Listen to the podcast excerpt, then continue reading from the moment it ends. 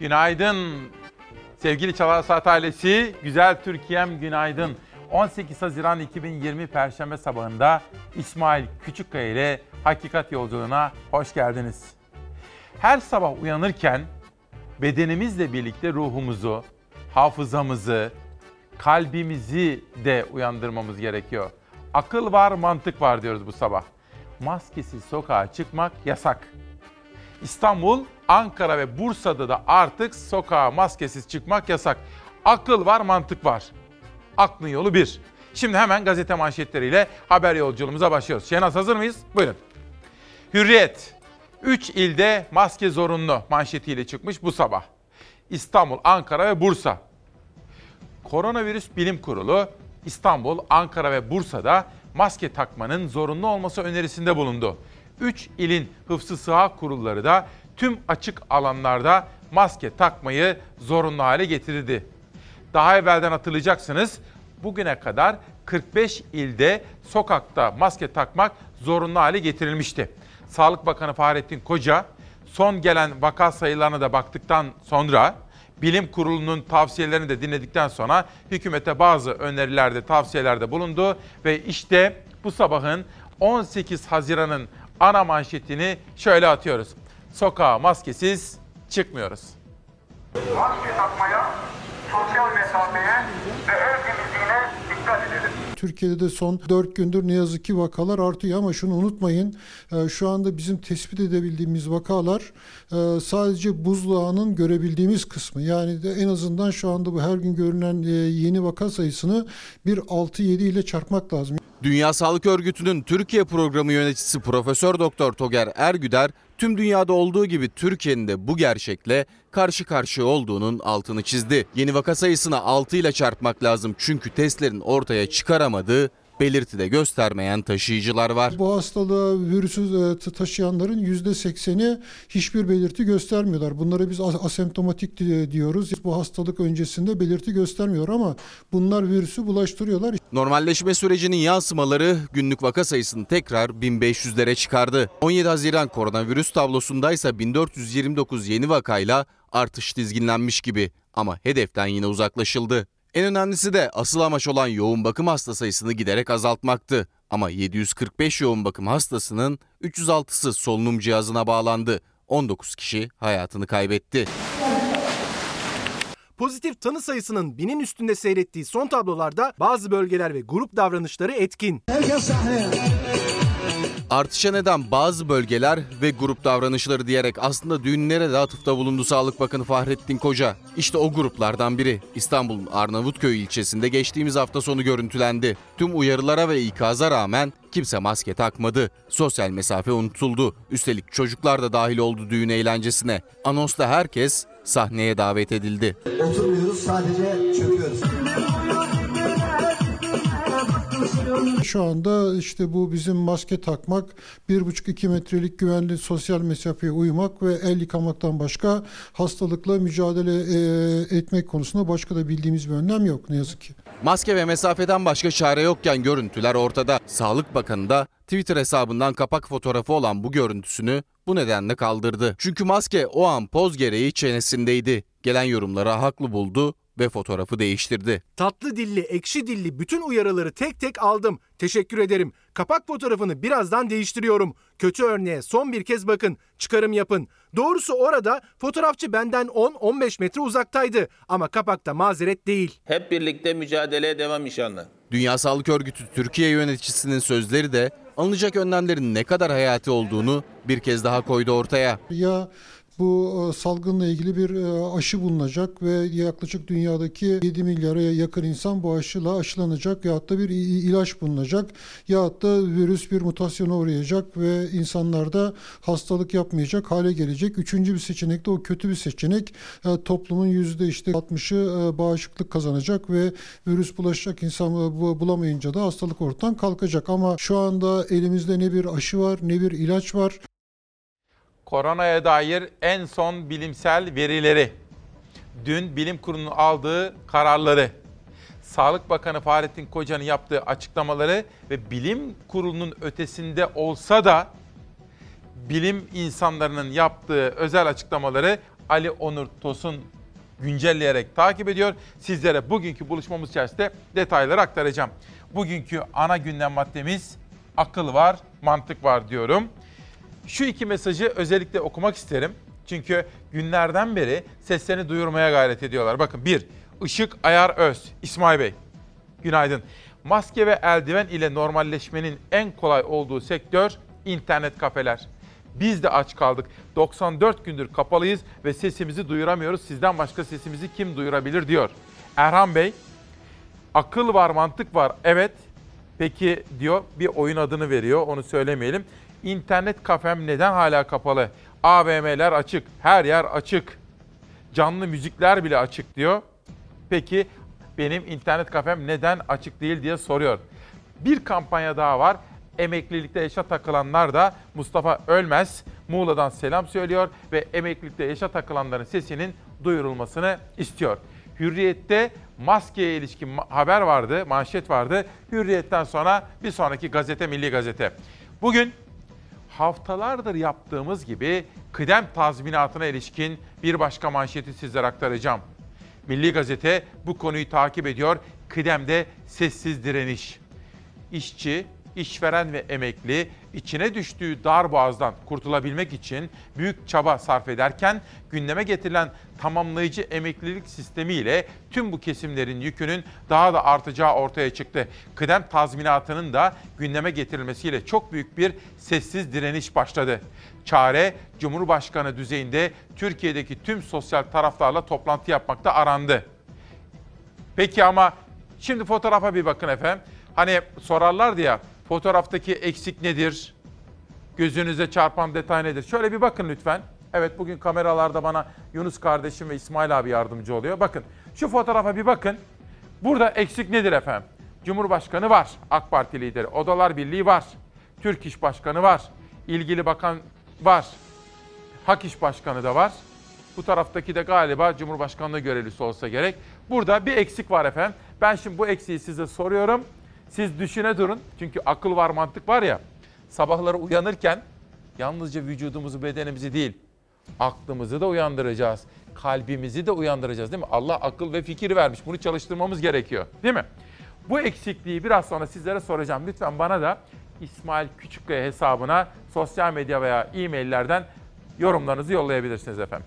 Buna yani kıdem tazminatına biraz sonra döneceğim. Şimdi Pencere gazetesi gelsin. Dün tam da ana haberler bitmişti. Sağlık Bakanı Fahrettin Koca bilim kurulu toplantısından sonra kameraların karşısına geçti. Dikkatle izledik kendisini. Şimdi aktarıyorum pencereden. Bakan Koca'dan bilim kurulu toplantısı sonrası açıklama. Sokağa çıkma kısıtlaması düşünmüyoruz. Sağlık Bakanı Koca vaka sayısına göre vefat oranının en yüksek olduğu ilin Gümüşhane. Burayı tekrar okuyorum. Sağlık Bakanı Koca vaka sayısına göre vefat oranının en yüksek olduğu ilin Gümüşhane. En düşük ilin ise Kilis olduğunu söyledi. İstanbul, Ankara ve Bursa için maske yasağı önerisinde bulunduklarını söyleyen Bakan Koca, önümüzdeki dönemde genel anlamda sokağa çıkma kısıtlaması gibi bir durumu düşünmüyoruz. Bilim kurulunda gündeme gelmedi diye konuştu efendim. Tekrar etmek istiyorum. Akıl var, mantık var. Aklını kullanan, mantığını kullanan sokağa maskesiz çıkmaz. Üç tanesi için bilim kurulunun önerisi oldu. Biri İstanbul, bir diğeri Ankara, bir diğeri Bursa. Koronavirüs salgınında istenen gerileme henüz gerçekleşmedi. Bilim Kurulu 3 büyük şehirde maske takma zorunluluğu tavsiye etti. Tavsiye kararının ardından artık İstanbul, Ankara ve Bursa'da sokağa çıkarken maske takmak zorunlu. Takmayana ceza gelecek. İl hıfzı sağ kurullarımız bölgesel illerinde salgının seyrine göre her türlü tedbiri alma noktasında yetkililer. Türkiye'de koronavirüs salgını kontrol altına alınmaya başladı. Virüs bulaşan kişi sayısı binin altında kaldı uzun süre. Ancak son günlerde yeniden o sayı arttı. 1500'lü seviyelere dayandı. Maske kullanımı ile ilgili şu an 45 ilde gerekli görüldüğü için bu karar alındı. İl Hıfzı Sıha Kurulları tarafından. 45 ilde uygulanıyordu maske takma zorunluluğu. Bilim Kurulu İstanbul, Ankara ve Bursa'da da aynı zorunluluğun olmasını istedi. Tedbir amaçlı İstanbul'da da alınmasını Bilim Kurulu önermiş oldu. Bilim Kurulu'nun tavsiyesi ve Sağlık Bakanı Koca'nın açıklaması sonrası valilikler harekete geçti. Önce İstanbul Valisi Ali Yerlikaya açıkladı maske zorunluluğunu. Onu Ankara ve Bursa izledi. Kamu kurumları, özel sektör, iş yerlerinin kapalı alanları ve toplu taşımada zaten zorunluydu maske takılması. Artık sokağa çıkarken de maskesiz çıkılamayacak. Maskelerin özellikle ağız ve burnu kapatması gerekiyor. Yani usulüne uygun şekilde maske takmak zorunlu. E, Ya çenelerinde ya kafalarında herkes görüyor bunları. E, kafaların arkalarında başka yerlerinde falan maskeler görüyoruz.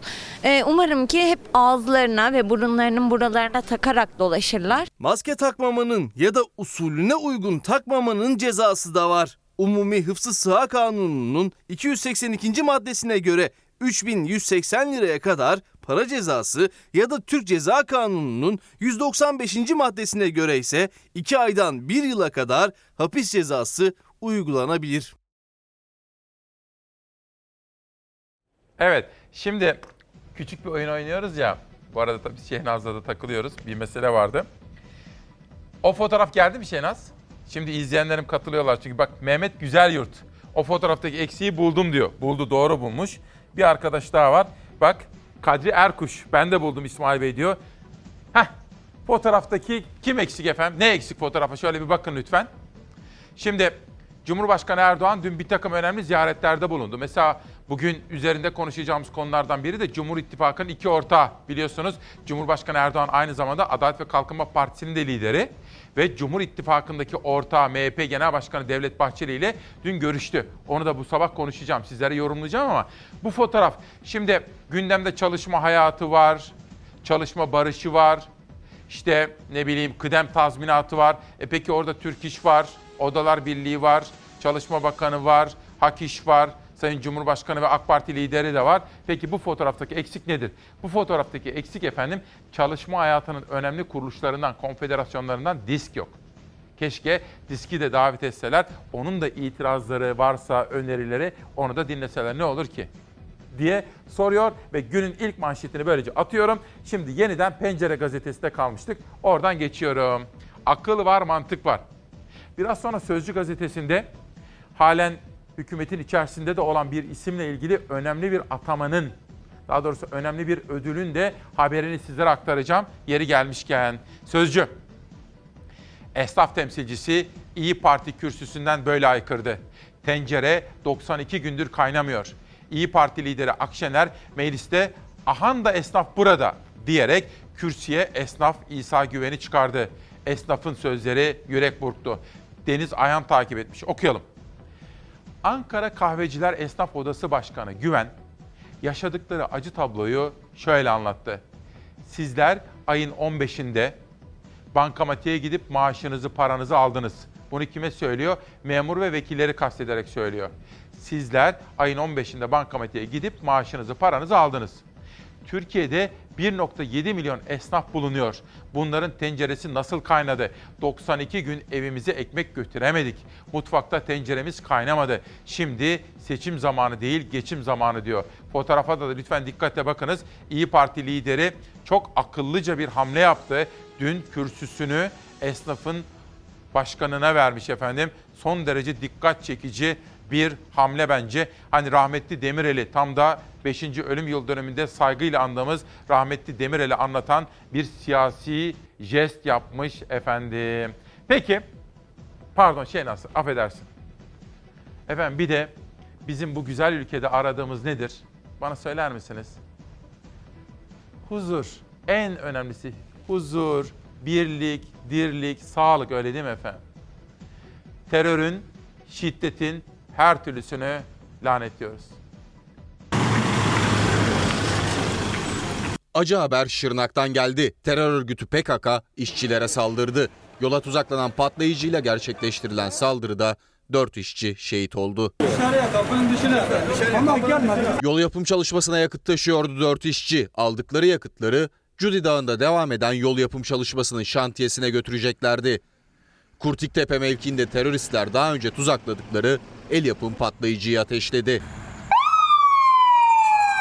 Saat 18.35'te meydana gelen patlamada kamyonetin içindeki 4 işçi hayatını kaybetti. Bölgeye çok sayıda güvenlik görevlisi sevk edildi. Cumhurbaşkanı Yardımcısı Fuat Oktay sosyal medyadan kınadı saldırıyı. Terörle mücadeleden vazgeçmeyeceğiz mesajı verdi. Şırnak'ın Silopi ilçesinde düzenlenen terör saldırısında hayatını kaybeden işçilerimize Allah'tan rahmet, ailelerine başsağlığı diliyorum. Masum sivilleri hedef almaktan dahi çekinmeyen terör örgütüne asla nefes aldırmayacak, sınırlarımız içinde ve dışında kökünü kazıyacağız. Şırnak Valiliği saldırıya ilişkin tahkikatın devam ettiğini açıkladı. Oyunlara gelmemeliyiz efendim. Terör örgütlerinin her birini amasız, fakatsız, lakinsiz reddetmeliyiz. Aradığımız şey çok sevdiğimiz bu ülkemizde huzur. Neyi paylaşamıyoruz ki? Ülke hepimizin. Türkiye Cumhuriyeti vatandaşıyız hepimiz. Eşit yurttaşlık. Tam demokrasiyi inşa etmemiz gerekiyor. Dün sizlere Mehmet Ali Yalçındağ'ın Amerika ile Türkiye arasındaki ilişkileri ticareti ön plana alarak normalleştirmeye dönük çabalarından bahsetmiştim. Bugün Serpil Yılmaz Yalçın da ABD ile ticaret kapısını mektupla açtı diyor. Dün sizlere işaretlerini verdiğim o toplantılardan bahsediyor. Özellikle Senatör Graham'ın çok önemli olduğunu hatırlatmak isterim. İş dünyası demişken bir de Sözcü'de Ekonomi Politikaları Kurulu üyesi Karaca'ya ödül. Türkiye Cumhuriyeti Ekonomi Politikaları Kurulu üyesi ve iş insanı Korkmaz Karaca, İngiltere merkezli finans kulübü tarafından Türkiye'nin umut vadeden özel sektör yöneticisi ödülüne layık görüldü. 1978'de İstanbul'da doğan Karaca diye anlatıyor ve bu ödül haberini Sözcü gazetesi aktarıyor efendim. Böylece iş dünyasına dair manşetleri de aktarmaya çalışıyorum ve şimdi bir güne geldi. Ne Katar'mış ama İsmail Arı imzalı Bir Gün gazetesinde 18 Haziran'ın manşeti. Köprüler, yollar yetmedi, sıra ambulans uçakta. Ne Katar'mış ama. Sağlık Bakanlığı'nın Katar ortaklı şirketle yaptığı sözleşmeye göre ambulans uçaklar için günlük 2 saatlik garanti bedel verildi. Hasta olmasa da bedel ödenecek. Sağlık Bakanlığı'nın kiraladığı ambulans uçaklar için uçuş garantisi verdiği ortaya çıktı. Katarlı şirketle bakanlık arasında yapılan sözleşmeye göre uçuş sürelerinin garanti edilen uçuş saatinden fazla olması durumunda fazla hak edişe esas uçuş süresi için ödenecek uçuk be, uçak bedeli 1 saatlik uçuş fiyatı üzerinden hesaplanarak yükleniciye ödenecek. Garanti edilen uçuş saatinin tamamlanmaması durumunda eksik ödeme yapılmayacak. En büyük ortak Katar diyor gazete. Garantili ambulans uçakları işleten şirketin arkasında Katar merkezli Körfez Helikopters olması dikkat çekti diyor. Körfez Helikopter Şirketi. Ticaret Sicili gazetesinde yer alan bilgilere göre Red Star Havacılık Hizmetleri Anonim Şirketi'nin %49'luk ve en büyük hissedarı bu şirket. Şirketin de %46'lık hissesi Celal Emre Dursun'a ve %5'lik hissesi Fatih Yalçın'a ait. Son yıllarda Katar ve Türkiye arasındaki ilişkilerin giderek yaygınlaşmasının nedeni ise hala tam anlaşılabilmiş değil. Ben sizlere sorayım efendim. Nedir? Mesela bizimkiler Katar'ı niye seviyorlar? Ya da Katar'la Türkiye arasındaki ilişkilerin sihri nedir? Hani tam anlaşılamamış diyor ya. Sabahları böyle seviyorum ben sizlerle konuşarak, soru sorarak. Çünkü zihnimizi de çalıştırmamız gerekiyor. Işıl Hoca ne demişti?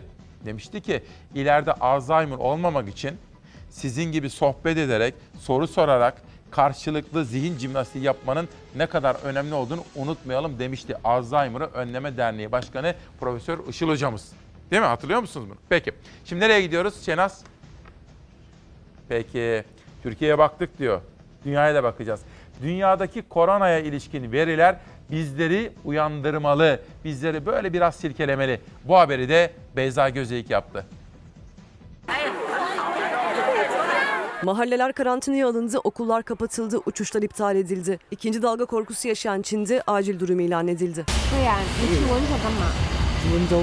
Dünyanın gözü Çin'de. Covid-19'un ilk ortaya çıktığı ülke yeni vakalarla sarsılıyor. Son 24 saatte görülen 44 vakanın 31'i başkent Pekin'de. Böylece kentte son 4 günde virüs bulaşan hasta sayısı 125'e yükseldi. Tek teselli henüz can kaybının yaşanmamış olması.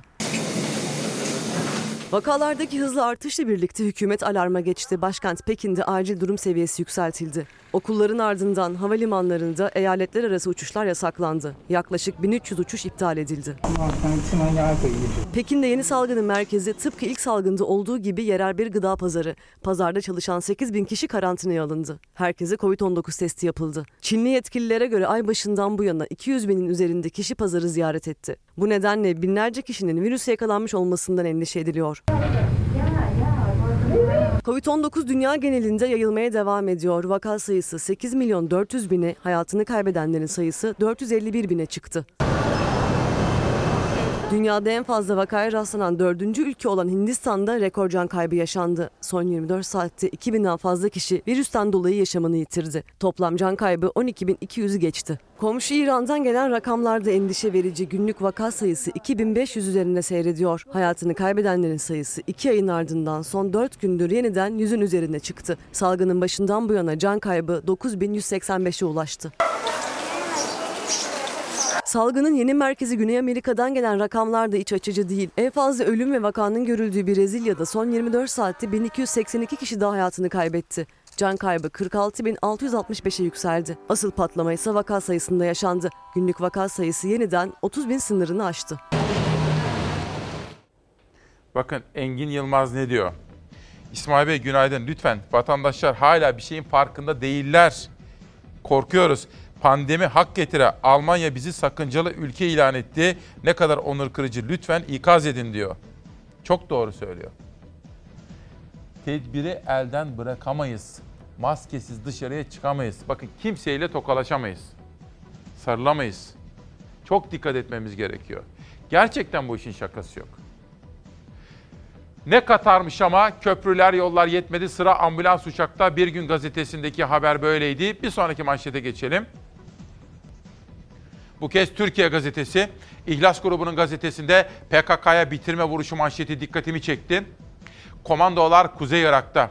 Dün sizlere ilk haber olarak sunduk. Hem ana haberimizde hem de çalar saatimizde detaylarını da aktarmaya gayret ediyoruz. Geçiş yolları kapandı. Komandolar teröristlerin eğitim merkezi Haftanin'de PKK'ya son darbe an meselesi.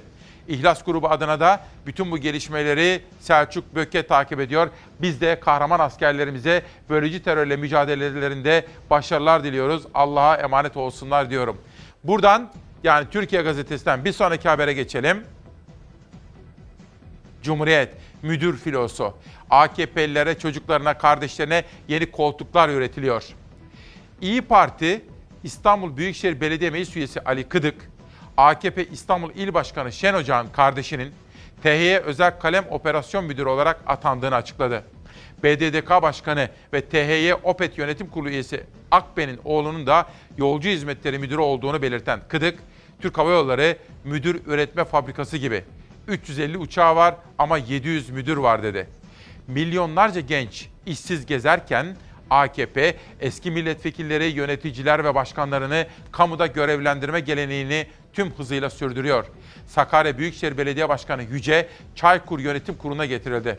AKP Çorum Milletvekili Erol Kavuncu'nun 3 kızı ile kardeşi Hitit Üniversitesi'nde işe ve yüksek lisansa yerleştirildi diyor efendim.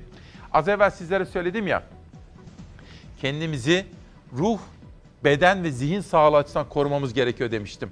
Ve böyle sohbet etmenin, sorular sormanın, zihin egzersizi yapmanın ne kadar önemli olduğunu söylemiştim. Konuşuyoruz değil mi? Mesela ben bir şey söyleyeyim. Siz de oradan evden kahvaltı yaparken, çayı içerken bana bir şeyler söylüyorsunuz değil mi? Bir şey daha yapacağız. Hani annelerimize sıklıkla söylüyoruz ya annelerimize, babalarımıza. Evde de kalsak hareketsiz kalmayacağız. Çünkü hareket şart. Yavaş, hiç acelemiz yok. Nefeslerle. E biz elimizden geleni yaptık yani pandemiye. Yardımcı olmaya çalıştık yani hem kendi sağlığımız hem başkalarının için. Sokakta yürümeyi unutmuştuk. Çok iyi geldi. Çok özlemiştik dışarı çıkmayı. 3 aydan beri ben dahil bütün 65 yaş üstü evlerinde. Yapabilenler evde kültür fizik hareketleri yaptılar. Bazıları apartmanın bahçelerinde çok kısıtlı ortamda. Ben onu hatta cezaevindeki avlulara benzetiyorum. Salgın boyunca sosyal izolasyona en çok onlar dikkat etti. Şimdi yeni bir süreç başlıyor. 65 yaş üzeri hareket edecek ama onun da kuralları var. Türk Böbrek Vakfı düzenlediği etkinlikte anlattı. Çok güzel, süperdi. Yarım kilo vermişizdir herhalde. Küçük yürüyüşlerle başlayabiliriz. Birdenbire çok e, uzun zamanda yürüyüş değil, kısa kısa dinlenerek. 65 yaş üzeri günlerdir evdeydi. Uzun süre hareketsiz kaldılar. Bahar mevsiminin güneşin tadını çıkaramadılar. Onlar şimdi o günlerin telafisi için hazırlar. Burada bu pilates hareketleri özellikle 65 yaş üstü için uygun, herkesin yapabileceği ortamda hareketler. Mümkün olduğu kadar 65 yaş üstünün her halükarda kendini genç hissetmesi için mutlaka ve vücudun dopamin salgılaması için spora, harekete, egzersize ihtiyacı var. Uzmanların bir uyarısı da 65 yaş ve üzerinin daha fazla hareketsiz kalmaması yönünde. Tabii sosyal mesafeye dikkat ederek ve 1,5 metre kuralını ihlal etmeden. Belli mesafeleri koruyarak dışarıda özellikle böyle bir ortamda yürüyüş yapmalarını tabii ki öneririm. Hala bir şey değişmiş değil benim için. Yani hala hiçbir arkadaşım da öyle karşılıklı oturup da bir yerlere gidip de e, bir çay içip bir kahve içip hala yok. Etkinliğin en ileri yaşta olanı 85 yaşındaki Ferhan Onat'tı. Egzersiz yapmak için o da yerini aldı. Pilates matıyla değil tekerlekli sandalyesiyle. Vallahi benim için çok değişik geçti. Yürüyemiyorum. Epeydir yürüyemiyorum. Kas gücü zayıfladı. Şimdi bütün bunları tekrar eski haline getirmek için yani normale döndürmek için Türk Böbrek Vakfı olarak bir rol model yapalım dedik. Bunu düzenledik. Hani dedim ya hocamız Işıl Baran hocamız onu da sevgiyle buradan selamlıyorum efendim. Bizleri zaman zaman bilgilendirir. Sırada Türk Gün gazetesi var. Büyük temizlik. Bakın bugün İhlas grubunun gazetesi Türkiye gibi Türk Gün gazetesi de aynı olayı manşetten aktarmış. Büyük temizlik diyor. Türk Silahlı Kuvvetleri Irak'ın kuzeyindeki terör örgütü PKK'ya karşı önceki gün havadan yapılan Pençe Kartal'dan sonra bu kez karadan Pençe Kaplan operasyonu başlattı ve bu konudaki gelişmeleri hem sahadan hem sınırın öte tarafından hem Milli Savunma hem de İçişleri Bakanlığı taraflarından takip etmiş Türk Gün gazetesi editörleri. Türk Gün'den Evrensel Gazetesi'ne geçiyorum alarm zili çalıyor. Yeniden artan vakalara dikkat çeken bilim kurulu üyesi Profesör Doktor Hasan Tezer 1500'lü rakamları alarm diye niteleyerek bu alarm zil çalıyor, rakamlar artabilir dedi. İşler bir yerde ters gidiyor dedi. İşte bu da Evrensel Gazetesi'nin bu sabahki manşeti. Dün İsmail Küçükkaya Demokrasi Meydanı'nda Saadet Partisi lideri Temel Karamollaoğlu geldi. Temel Bey yaptığı eleştirilerde net ama uyarırken de yapıcı bir dil kullanıyor. Her bir soruna teşhiste bulunurken aslında çözüm önerilerini de dile getiriyor. Bu bence yeni bir muhalefet tarzı açısından önemli bir kriter. Siz TÜİK bölge müdürlerini değiştirebilirsiniz.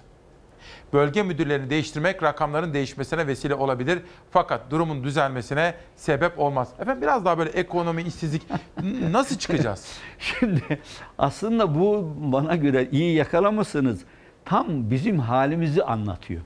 Şimdi hükümetin bütün derdi algı, algı oluşturmak. Zannediyor ki algıyı oluşturursam durum düzelir. Yok ya düzelmez. Siz esas meseleyi çözeceksiniz.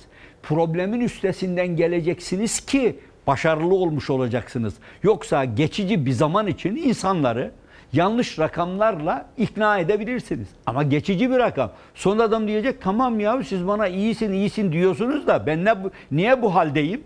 Niye hala borcumu ödeyemiyorum? Niye hala geçinemiyorum? Çocuğumun ihtiyacını niye karşılayamıyorum? Sonunda onu söyleyecek. Şimdi burada da birdenbire 10 tane TÜİK bölge müdürü değişiyor. Niye? Rakamları ben vereceğim diyor. Ben bunu anlıyorum buradan. Siz bunu aniden değiştirerek Türkiye'deki rakamları kamuoyunu tatmin edecek tarzda düzenlemeye kalkarsanız bu bu memleketi artık yönetemiyorsunuz manasına gelir. Problemi çözemiyorsunuz ama çözüyormuş görüntüsünü vermek istiyorsunuz. Onun için şu anda Türkiye'de işte bilmem efendim Mart ayında bir rakam açıkladılar. İşsizlik düşmüş. Allah Allah. Ya nasıl hem de 4,5 milyondan 4 milyonun altına inmiş. Ne kadar güzel. Peki öyle mi? Nasıl düştü? Hele de bu dönemde nasıl düştü ya? Şu anda insanlar fabrikaların bir kısmı kapalı, iş yerleri kapalı. Efendim istihdam sayısı da düşüyor. Elbette düşmez olur mu? İstihdam düşüyor demek aç kalan işsiz artıyor manasına gelir. Çünkü rakam değişmiyor. Toplam çalışan nüfus değişmiyor. Onun için burada en önemli konu bunu düzeltmek. Bunu düzeltmek için bir numaralı mesele insanların, çalışan insanda dahil karnının doyması, ihtiyacının giderilmesidir. Peki. Bir numaralı mesele. Hükümet bunu çözecek. İki, hükümet bunu yaparken mutlaka üretime dönük yatırımlara destek verecek ki istihdam artsın, işsizlik azalsın. Bunu yapmazsa bunun çözümü yok. Bazen soruyorlar ya siz gelirseniz elinizde sihirli bir değnek mi var? Nasıl düzelteceksiniz? Sihirli değnek yok kimsenin elinde. Ama sihirli değnek arıyorsanız şunu bilin. İlk atılacak adım biz bütün kaynaklarımızı üretime dönük yatırımlara tahsis edeceğiz demektir. İlk adım budur. Sözleri çok etkili oluyor. Bunun altını çizmek isterim. Bir soru soracağım sizlere. Saadet liderinin yaptığı açıklama üzerinden hani rakamlar, burada medya bağlamında Yazgül'e Aldoğan'ın yazısından bahsedeceğim ve Saadet lideriyle bağlantı kurup Yazgül'e Hanım'ın sorduğu bir soruyu sizlere soracağım şimdi tamam mı? Hep beraber tartışacağız ama bugün de bakın pek çok kitabı tanıtmaya çalışacağım. Üç Masal yeni çıkan bir kitap Mustafa Gökmen bizim izleyicimiz bize göndermiş teşekkür ediyoruz. Yine kendisi gibi Aytekin Zilan emekli Tuğgeneral bakın savunma sanayi üzerine bir kitap yazmış. Sizlere sıklıkla Cihat Yağcı'nın kitaplarından alıntı yapıyordum. Bakın Yazgül Aldoğan çok başarılı ve tecrübeli bir isim. Şimdi bu son zamanlarda atamalar mesela bir güreşçinin bir bankanın yönetim kuruluna atanması üzerine yola çıkıyor Yazgül Aldoğan ve atamalardaki liyakat meselesini gündeme taşıyor. Yazısının sonunda bir medya meselesi var. Hani Saadet lideri diyor ya, diyelim diyor TÜİK Başkanı değiştirdiniz, bir daha değiştirdiniz. Diyelim işsizlik sıfır gösterdiniz. Diyelim enflasyon sıfır gösterdiniz diyor Saadet lideri. Değişir mi? Ama rakamları oynayarak diyor. Böyle bir soru soruyor. Bakın Yazgül Aldan'da ne diyor?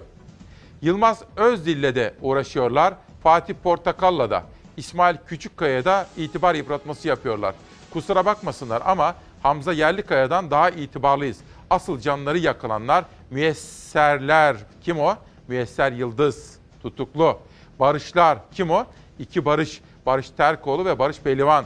Ve Murat kim o? Yeni Çağ'ın gazetecisi, yazar Murat Ağırel. Hülya bakın bunlar gazeteciler. Bize yapılan hiçbir şey ama yeri geldi yazmak istedim diyor. Yani o zaman Saadet liderinden yola çıkarak Yazgül'e Hanım'ın sorduğu şu soruyu şöyle ben sizlere sorayım. O arada reklama gideceğim. Kendime bir sade kahve alıp hemen geleceğim. Dönüşte kıdem tazminatı var.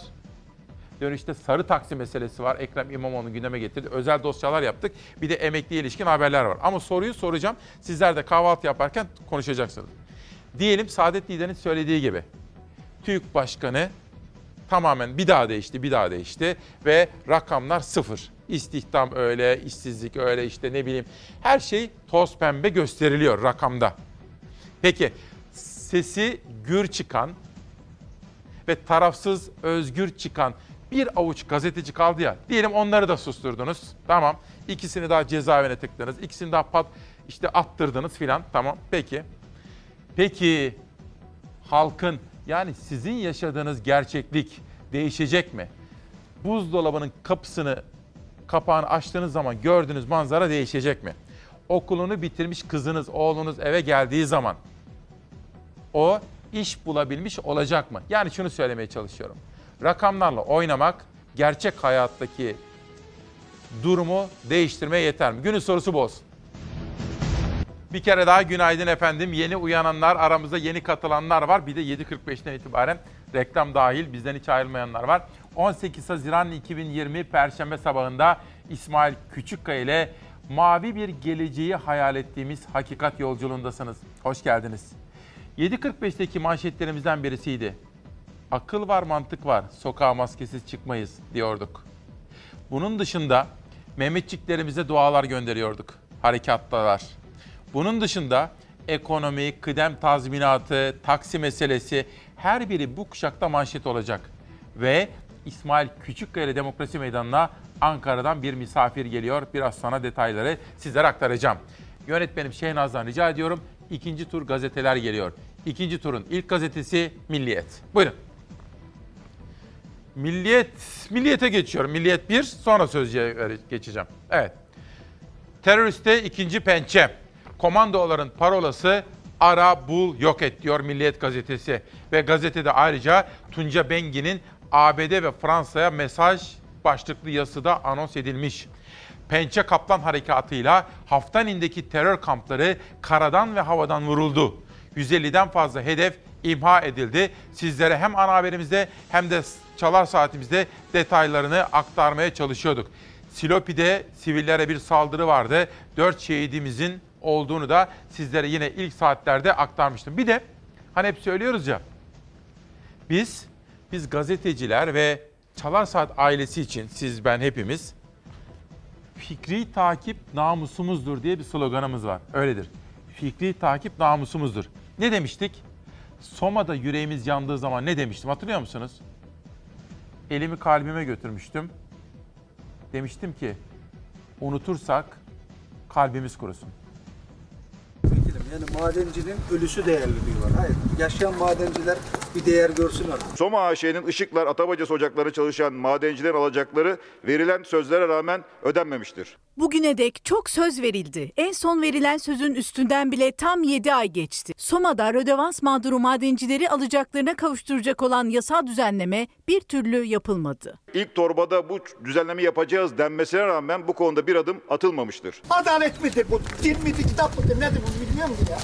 6 yıl önce 301 madencinin hayatını kaybettiği Soma faciasının ardından Soma kömürleri işlettiği ocakları kapattı. Yaptıkları eylem sonrası Eynez ocağında çalışan 2831 işçinin bir kısmına tazminatları ödendi. Rödevans usulüyle çalışan e, işçilerimiz de vardı. Onların da yine kıdem ve ihbar tazminatlarına yönelik mağduriyetlerin giderilmesi için gerekli yasal zeminde çözüm arayışlarımıza devam ediyoruz. Ortada verilmiş bir söz var. Sözleşmeleri rödevans usulü olan madenciler için de söz verilmişti. Aradan 7 ay geçti, yasal düzenleme sözü unutuldu. Fakat aynı şirketin Atabacası evet. da Işıklar. e, ışıklarda çalışanlar bunu alamadılar. Şimdi burada bir e, saçmalık var. Şimdi de mağduriyet yaşayanlar var. Hem uyardan hem ışıklar. CHP Manisa Milletvekili Ahmet Vehbi Bakırlıoğlu Soma'ya giderek madencileri dinledi. Bu Rodavans Sözleşmesi bizim ceza hukukumuzda yok. Bizim hukuk sistemimizde olmayan bir sözleşme türünden bahsediyoruz. Gidiyoruz oraya, geliyorlar buraya, tamam diyorlar. Oraya gidiyoruz, tamam diyorlar. Ne varsa burada bu virüs mü, uyar virüsünden kurtulamadık ya. Siz verin meclise bir önerge. Çıksın ortaya. Ankara'ya dönen CHP'li Bakırlıoğlu, rödevans mağduru madenciler için meclise soru önergesi verdi. Bakanın yanıtlamasını istedi. Bugün mağduriyeti giderilmeyen 1500 işçi Soma'da çadır kurmuş, verilen sözlerin tutulmasını istemekte. İşçilerimiz haklıdır ve çözüm yeri bu yüce meclistir. Bankaya yatırdığımız mevduatı garantiye garantiye almayı düşünen devlet yer altına giren maden işçisinin canını niye garantiye almayı düşünüyor? Bir soru.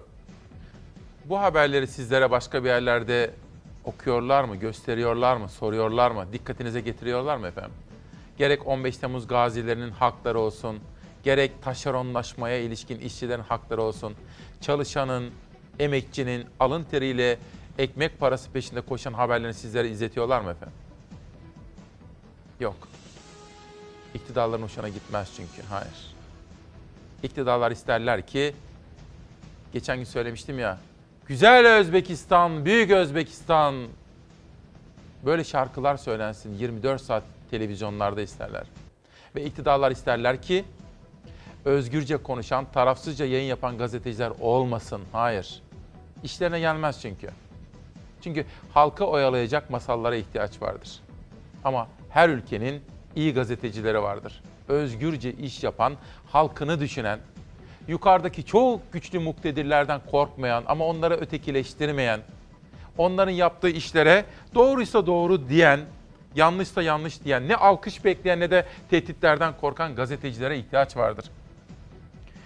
Günaydın İsmail Bey, emeklilikte yaşa takılanlar olarak çözüm bekliyoruz diyor. Sinan Sözmen, hani Soma için demiştik ya unutursak kalbimiz kurusun. İsmail abi bu sözü zamanında babası uzun yıllar cezaevinde yatarken Nazlıcan söylemişti. Nazlıcan Tunca Özkan'ın kızıydı hatırlıyor musunuz? Tunca Özkan da ne bileyim Soner Yalçın gibi işte şimdi yeniden cezaevine düşmüş Barış Pehlivan Barış Terkoğlu gibi cezaevine düşmüşlerdi. O tarihte de Nazlıcan bunu söylüyordu. Evet şimdi gelsin sözcü. İsraf haram değil mi? Ali Ekber Ertürk imzalı sözcüden bir manşet. Diyanet kendi salonu dururken 5 yıldızlı lüks otelde toplantı yaptı. İsraf haram diyerek vatandaşı uyaran Diyanet tersini yaptı. Din İşleri Yüksek Kurulu'na adaylar belirlemek için Ankara'da 200 kişilik bir toplantı düzenledi. Ancak toplantı Diyanet yerleşkesindeki 332 kişilik salon dururken 5 yıldızlı bir otelin ihtişamlı salonunda yapıldı. Diyanet'in 6 saat süren 200 kişilik toplantısı için otele 100 bin lira ödediği iddia edildi diyor efendim. Hatırlar mısınız? Dün sabah buraya, tam buraya kim gelmişti? Saadet lideri Temel Karamollaoğlu gelmişti. O da demişti ki şatafat var şimdi bizde şatafat, israf var. Hatırlıyor musunuz? Ankara'ya gidin demişti o dev binalar, büyük büyük devlet kurumları. Oysa dev binalar devletin büyüklüğünü göstermez diyordu. İtibar başka yerde aranır diyordu. Saadet lideri dün İsmail Küçükkaya ile Demokrasi Meydanı'na katıldığında yaptığı konuşmada. İsraftan bir sonraki gazete gelsin. Milliyeti okudum zaten. Karar. 40 günlük yanlış bitti. AK Parti yeşil küreyi kaldırdı. AK Parti yönetiminin sosyal medyadaki milli hesapları buluşturuyoruz diye başlattığı Yeşil Küre uygulaması toplumdaki kutuplaşmayı, linç kültürünü besleyen bir araca dönüştü. Özellikle muhalif siyasetçi ve gazeteci kadınlara yönelik ahlak dışı paylaşımlar büyük rahatsızlık yaratınca AK Parti 40 gün boyunca ülkeyi meşgul eden uygulamayı sonlandırdı diyor Karar Gazetesi. Bir detay daha gelsin. Bu konuyu biraz sonra Ankara'dan gelmek üzere yola çıkmış olan Demokrasi Meydanı'na katılacak konuğuma da soracağım. Bu troller düğmesine basılınca hadi şimdi onu karalıyoruz. Tamam bitti. Bugün onu karalıyoruz. O da bitti. Tamam. Şimdi onun evinin üzerinde drone uçuruyoruz. Hadi troller. Bu konuyu biraz sonra detaylı olarak konuşacağız efendim. Karardan bir manşet. Bir numaralı sorun şeffaflık. Kılıçdaroğlu ekonominin en büyük sorununun şeffaflık olduğunu söyledi. CHP lideri iktidar her şeyi gizliyor. Biz verileri devletten değil, yurt dışından alabiliyoruz ama hesaplar gizli. Çünkü maliyetleri şişiriyorlar dedi. Karar gazetesi yazarları Taha Akyol, Elif Çakır ve İbrahim Kahveci'nin sorularını yanıtlamış. Kılıçdaroğlu gazetede işte bunları manşet olarak değerlendirmiş. Özellikle liyakat yok artık Türkiye'de. Sadece arkasında dayısı olanı bir yerlere getiriyorlar. Yoksa kimseyi hak ettiği göreve getirmiyorlar diyor özette Kılıçdaroğlu.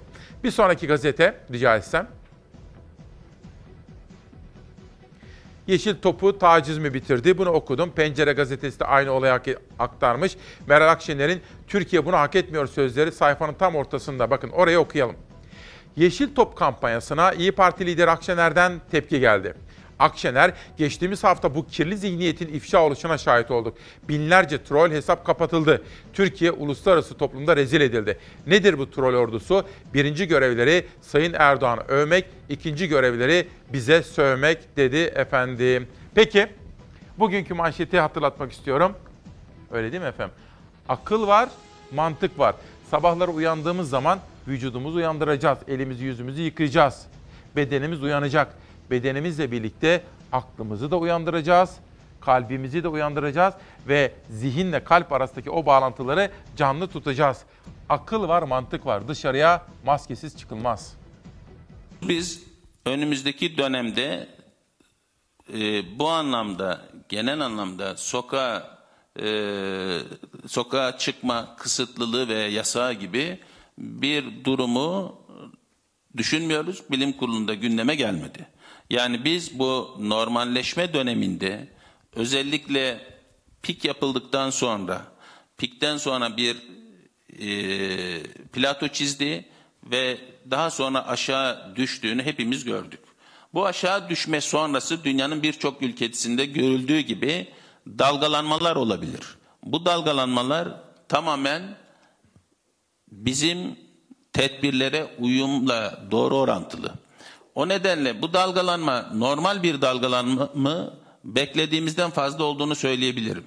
Ama bunun bütün Türkiye'de aynı oranda olmadığını bazı bölgelerde özellikle Orta Anadolu, Doğu ve Güneydoğu'da daha fazla olduğunu görüyoruz.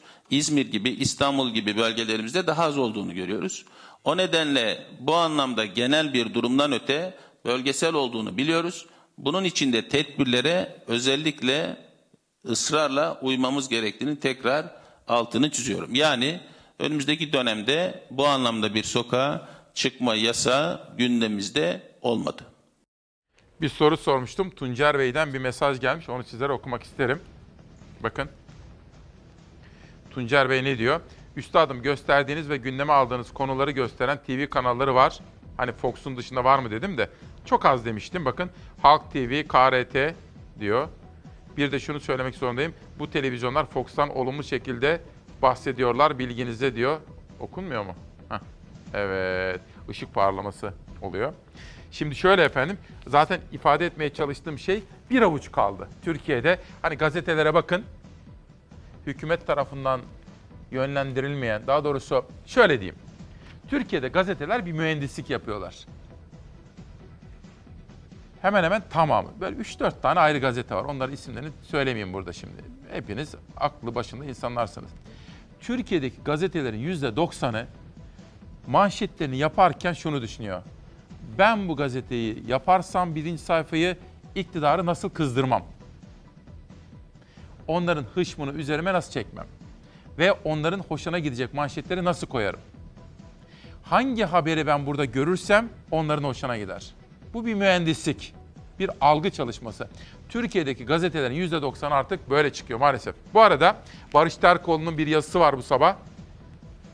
Türkiye'yi temizleyemeyen su. Geçtiğimiz haftalarda gündeme geldi ama çok üzerine gidilmedi bakın. Zekeriya Öz. Zekeriya Öz'ün hesabından 10 milyon doları aşan para hareketinin ortaya çıkarıldığını yazıyor gazeteler. Kimileri hiç merak etmiyor. Ben de işte bu meraksızlığa şaşıyorum diyor. Cezaevinde durup durup bunu düşünüyor bakın. Nasıl olur da 10 milyon dolarlık bir para transferi takip edilmez. Sonra Zeki Üçok'tan bahsediyor. Zeki Üçok'un bu paralel yapıya ilişkin bilgilerinden ve Diyanet Türkiye'deki pek çok kurumda tasfiye yapılırken Diyanet işlerinde FETÖ'ye yönelik temizlik çok çok küçük oranlarda kalmış. Barış Terkoğlu da işte bu konuda yazı yazıyor efendim. Bugün cezaevinden avukatları aracılığıyla gazetesine yolladığı yazıda. Bir gün sit alanına pist Aycan Karadağ. İzmir Güzelbahçe'deki doğal sit ve tarım alanında go-kart pisti yapılması için hazırlanan imar değişikliği onaylandı. İzmir Güzelbahçe'de doğal sit ve tarım alanına yapılması planlanan go-kart pisti için hazırlanan imar değişikliği Çevre Şehircilik Bakanlığı tarafından onaylandı. İzmir Karting Kulübü'nün 2018 yılından bu yana Yelki Mahallesi'nde doğal sit ve tarım alanı olarak belirlenmiş alanda motor sporları pisti yapma girişimleriyle ilgili yeni karar çıktı. Çevre ve Şehircilik Bakanlığı tarafından onaylanan plana göre pist 49.230 metrekarelik bölgede yapılacak. Güzelbahçe Belediye Başkanı İnce ve Gülder Başkanı Şahbaz mücadeleden vazgeçmeyeceklerini, yeniden dava açacaklarını belirtti diyor efendim. Dün bir zirve yapıldı. Beklenmedik bir zirveydi. Belli ki devlet buna bir karar vermişti. Hani bizim Türkiye Cumhuriyeti'nin Doğu Akdeniz'deki haklarını korumak için bazı temaslarda bulunuluyor hatırlıyorsunuz. Dün devletin üst düzey yöneticileri aralarında MİT Başkanı da var. Aralarında askerler var. Aralarında Dışişleri Bakanı var. Çok önemli bir heyet vardı Libya'da. Ziyaretimizin amacı belli. Libya'ya olan e, desteğimizi bir kere daha güçlü bir şekilde e, vurgulamak için e, bu ziyareti gerçekleştirdik.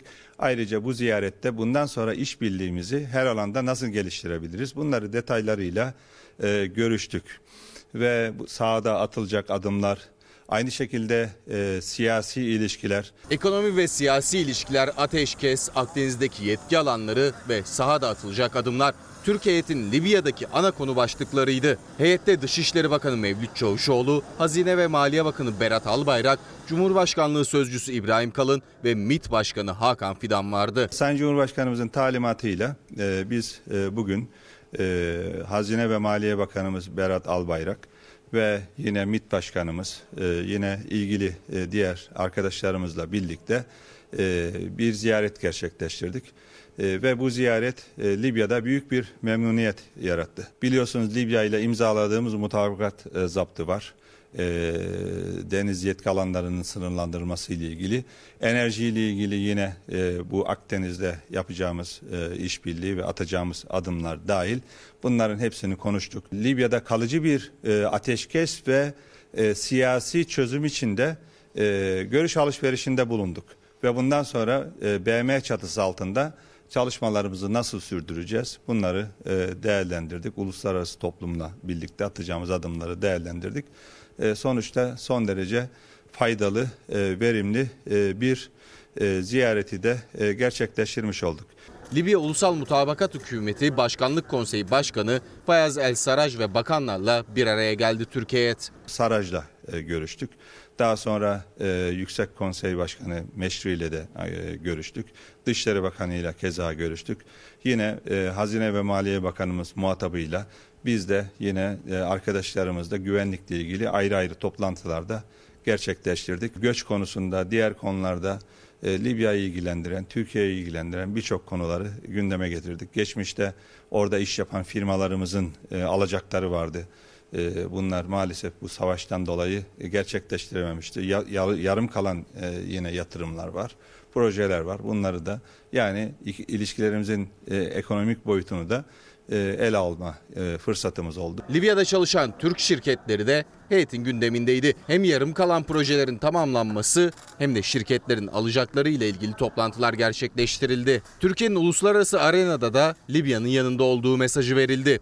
Geçtiğimiz günlerde yine e, Tarhuna'da biliyorsunuz toplu mezarlar çıktı. Bunu da e, Uluslararası e, Ceza Mahkemesi'ne götürmek için e, Libya'nın girişimlerine de destek veriyoruz e, yani insanlığın reddettiği insanlık dışı e, bu tür katliamların da hesabı sorulmalıdır. E, sorumlular da mahkeme önüne e, çıkarılmalıdır. Heyet Libya'da görevli Türk askerlerini de ziyaret etti. Dışişleri Bakanı Mevlüt Çavuşoğlu Türk askerleriyle ilgili haberi Libya dönüşü ayağının tozuyla verdi. Oradaki arkadaşlarımızı görev yapan e, biliyorsunuz e, bir e, askeri işbirliği mutabakat zaptımız çerçevesinde eğitim, danışmanlık gibi görev yapan arkadaşlarımızı da ziyaret ettik. Maşallah moralleri yerinde ve orada fedakarca görev yapıyor. Oradaki tüm kahramanlarımıza da ayrıca bu vesileyle e, teşekkür ediyoruz. Gurur duyacağınız bir haber vermek istiyorum size. Dünya diplomasi sahnesi için gurur duyacağınız bir haber. Ama şöyle bir 4-5 dakikaya ihtiyacı var efendim. Ondan önce Nurhayat Aykut dün tanıştık kendisiyle ve işte yeğenleriyle, kardeşiyle. Aslen Siirtli fakat dün İstanbul'daydı. Nurhayat Hanım tam bir çalar saat kadını. Onunla birlikte Giresunlu bir aile. Önerbay, Asiye Önerbay sizlere bütün Çalar Saat ailesine selamları var. Tabii yürüyüşteydim. Dört kadın vardı böyle hepsi maskeliydi. Kurallara çok uyuyorlardı. Biz dediler Cavit Çağlar'la birlikte çalışıyoruz. Onun emektarlarıyız dediler. Evet dedim. Selamlar söylediler sizlere. Bakın Bursalı Nuran Hanım, Çankırılı Büşra Hanım, Sivas'tan Nevruz Hanım ve Yozgat'tan Aysel Hanım. Onlarla böyle ayaküstü tabii sosyal mesafeye dikkat ederek bir sohbet ettik. Onları da emekçi kardeşlerimi de selamlıyorum burada. Dün sizlere bir dosya çalışmasıyla anmıştık rahmetli Demirel'i bakın. Türkiye'nin babası, Büyük Türkiye sevdalısı, Türkiye Cumhuriyeti'nin 9. Cumhurbaşkanı Sayın Süleyman Demirel vefatının 5. yılında yani dün çarşamba günü ebedi istirahatgahı Isparta İslamköy Çalçatepe'de anıt mezarı başında gerçekleşen devlet töreniyle anılmıştır. Sayın Cumhurbaşkanımızı rahmet, minnet, takdir ve özlemle yad ediyoruz diyor Demirel Vakfı. Fotoğrafı da bugün işte böyle bir vefa göstermişler. Onlara da teşekkür ediyorum. Demirel'e de Allah'tan gani gani rahmet diliyorum. Cumhuriyet'ten bir haber sonra Yeni Şafak. Sarayda ikna toplantısı. İşçi kıdem değişmesin. hükümetin fona dönüştürüp tamamlayıcı emeklilik sisteminin parçası yapma girişimi devam ederken Cumhurbaşkanı Erdoğan Odalar Birliği Başkanı, TİSK Başkanı Türk İş ve Hak İş ile buluştu. Türk İş Başkanı Atalay Erdoğan'a kıdemde değişiklik istemediklerini iletti. Toplantıya disk davet edilmedi. Çok çarpıcı değil mi efendim bu? Mesela o fotoğrafı rica edeyim ben şimdi Şehnaz'dan. Gelsin fotoğraf. Şimdi büyük meselelerimiz var çalışma hayatına dair. Hakiş olsun, Türk İş olsun, TİSK olsun, Odalar Birliği olsun, TESK olsun, DISK olsun. Neden DISK yok mesela? Ben bunu anlayamadım gerçekten. Bakın bu toplantıda DISK olsa ne olur? Mesela Arzu Hanım'ı da davet etseler. Yani niye onu dışlıyorlar? Mesela DISK Başkanı burada olsa ne yapabilir ki efendim? Cumhurbaşkanımıza ne diyecek? Diyecek ki efendim ben de diyecek disk olarak karşıyım. Şundan dolayı karşıyım diyecek. Ya da ne bileyim varsa itirazı, varsa önerisi onu dile getir. Yani dinlemekten bir zarar gelmez ki. Yani konuşabilmeliyiz. Bakın. Aa bak bu da iyi bir. Zeray bunu not alır mısın? Konuşabilmeliyiz. Bir gün etiketi olurmuş bu. Şimdi Cumhuriyet'ten Yeni Şafak gazetesi. Sıra geldi Albayrak grubunun gazetesine. İlk turda da Türkiye ve Türk Gün gazetelerini sizlere aktarmıştım. Evet. Şenaz ben biraz hızlıyım da kusura bakmayın. Arkadaşlar da tabii ellerinden geleni yapıyorlar sağ olsunlar. Heh. Şimdi geldi. Haftanın baskını. Irak'ın kuzeyine yönelik büyük harekatta ikinci aşama pazartesi gecesi jetler Pençe Kartal ile 6 bölgedeki terör hedeflerini vurdu. Dün de Pençe Kaplan ile komandolar Haftan'e girdi. Harekat PKK'lı teröristlerin sızma ve ikmal için kullandığı bölgeyi temizlerken Suriye-Irak bağlantısında kesecek. Hatırlayacaksınız ilk turdaki manşetlerde hem İhlas grubunun gazetesi Türkiye hem de Türk Gün gazetesi benzeri bir manşetle çıkmışlardı. Ana gündem maddesi olarak askerlerimizin sınır ötesindeki operasyonunu manşet olarak aktarmışlardı efendim. Dünyaya da bakmak istiyorum. Sağlıkçılar göz bebeğimizdir. Bu arada İzmir'deki 9 Eylül Üniversitesi'nden sağlıkçılar, emekçiler bana ulaşıyorlar. Yoğun olarak üniversitenin rektörlüğünün politikalarından rahatsızlıklarını dile getiriyorlar efendim. O kadar çok ki şikayetleri ama gidip incelemek lazım. Hani çok yoğun çalıştığım için fakat geliyor böyle yağmur gibi mektup geliyor. İzmir'deki 9 Eylül sağlık çalışanları uygulamalardan çok ciddi rahatsızlık. Bilmiyorum ne olup bittiğini ama bir tez zamanda inceleyeceğime sizlere söz veriyorum. Çünkü sağlıkçılar bizim göz bebeğimiz.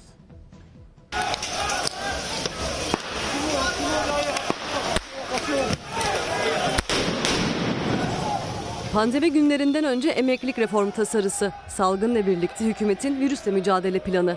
Ardından ırkçılık ve polis şiddeti protestoları beraberinde getirdi. Fransa'da sokağın nabzı bir nebze düşmezken sağlık çalışanları da isyan etti. Paris sokakları savaş alanına döndü.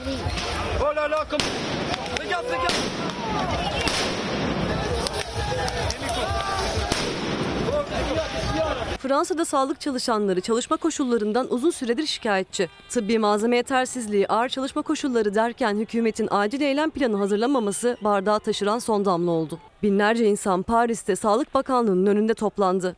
Önceki haftalarda sağlıkçıların sakin gerçekleşen eylemleri bu defa polis müdahalesine sahne oldu.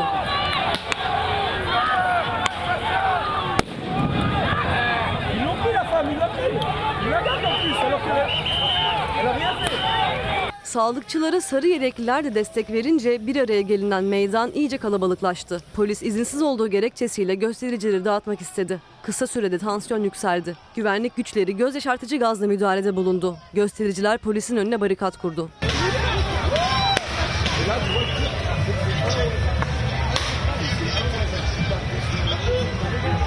Ara sokaklarda devam eden çatışmalar sonrası 32 kişi gözaltına alındı.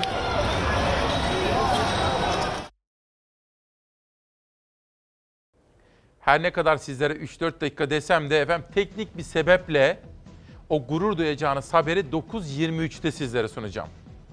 Çok önemli bir haber. Hepiniz gururlanabilirsiniz. Dünya diplomasi tarihi açısından bizim açımızdan önemli bir gelişme. Saatleriniz 9.23'ü gösterdiğinde sizlere onu aktaracağım. Şimdi biraz ekonomi manşeti vermek istiyorum. Evrensel, geçici işçilikten farkımız kalmaz.